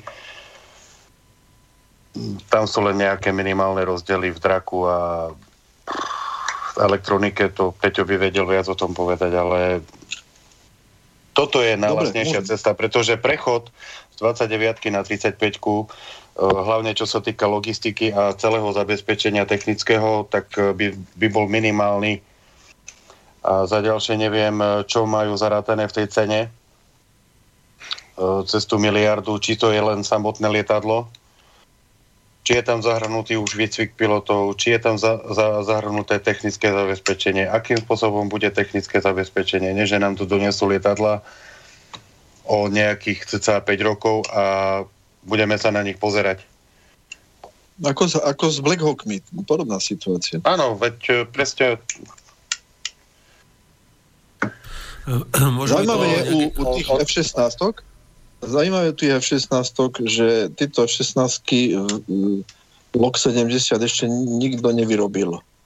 To znamená, možno to bude zaujímavý test pre Američanov, že spravíme nejaké nové vývojovú, novú vývojovú radu, poskladáme ju a ešte ju niekto zaplatí nám tento vývoj. No to je v český pandury, ne? V Česku si taky zaplatili modernizaci panduru. no, viete, tá ochrana na to, tá stojí peniaze.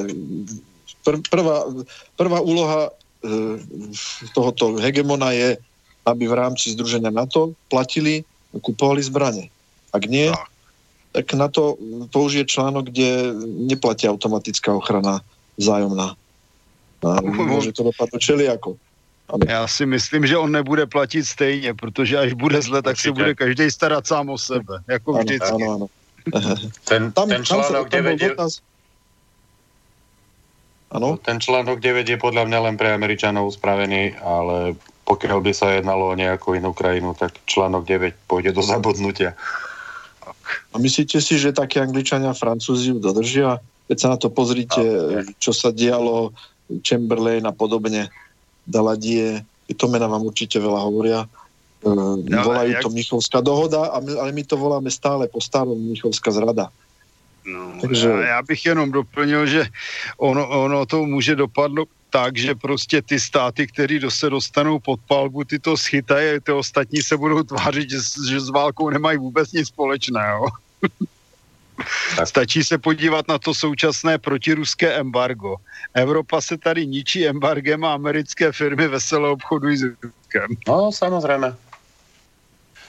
Takže tak, tomu MIGu 29 a, a MIGu 35, vlastne 35 pokračuje v využití aerodynamiky MIGu 29, ktorá ďaleko predbehla dobu a vlastne je to Presne. vývoj paralel na MiG 29 a SU 27 a ďalej vyššie rady. Hmm. Čiže oni z toho dlhé, dlhé roky teraz žijú, tie lietadla majú výborné letové vlastnosti a je otázka už, akú modernú elektroniku do toho dajú, aké displeje do toho dajú, aké rakety po to podvesia a e, v prvom rade aj ten starý MiG-29 je dvojmotorové lietadlo. Keď vám vysadí jeden motor, Gripen padá, F-16 padá, MiG-29 doletí. Typický príklad Emil Smrek, A spadne dokonce motora. i F-35. napríklad. Áno, áno. Takže e, páni, skočím do toho, pretože čas nám bohužiaľ už uplynul. Takže veľmi pekne poďakujem všetkým aktérom dnešnej relácie, Martinovi Kolerovi, Peťovi Zabranskému aj Robovi Mihalovičovi e, za to, že si našli čas e, na dnešnú reláciu Kasus Belli. Páni, díky moc. Pre, s poslucháčmi sa budeme počuť o dva týždne a tému dáme vedieť v programe. Takže ak chcete sa chalani sa rozlúčte e, zborovo a e, pustíme Veľmi ďalšiu ctí a do reláciu. počutia. Mne takisto. A do počutia. OK, čaute. Počujeme, počujeme sa o dva týždne. Táto relácia vznikla za podpory dobrovoľných príspevkov našich poslucháčov. I ty sa k ním môžeš pridať. Viac informácií nájdeš na www.slobodnyvysielac.sk Ďakujeme.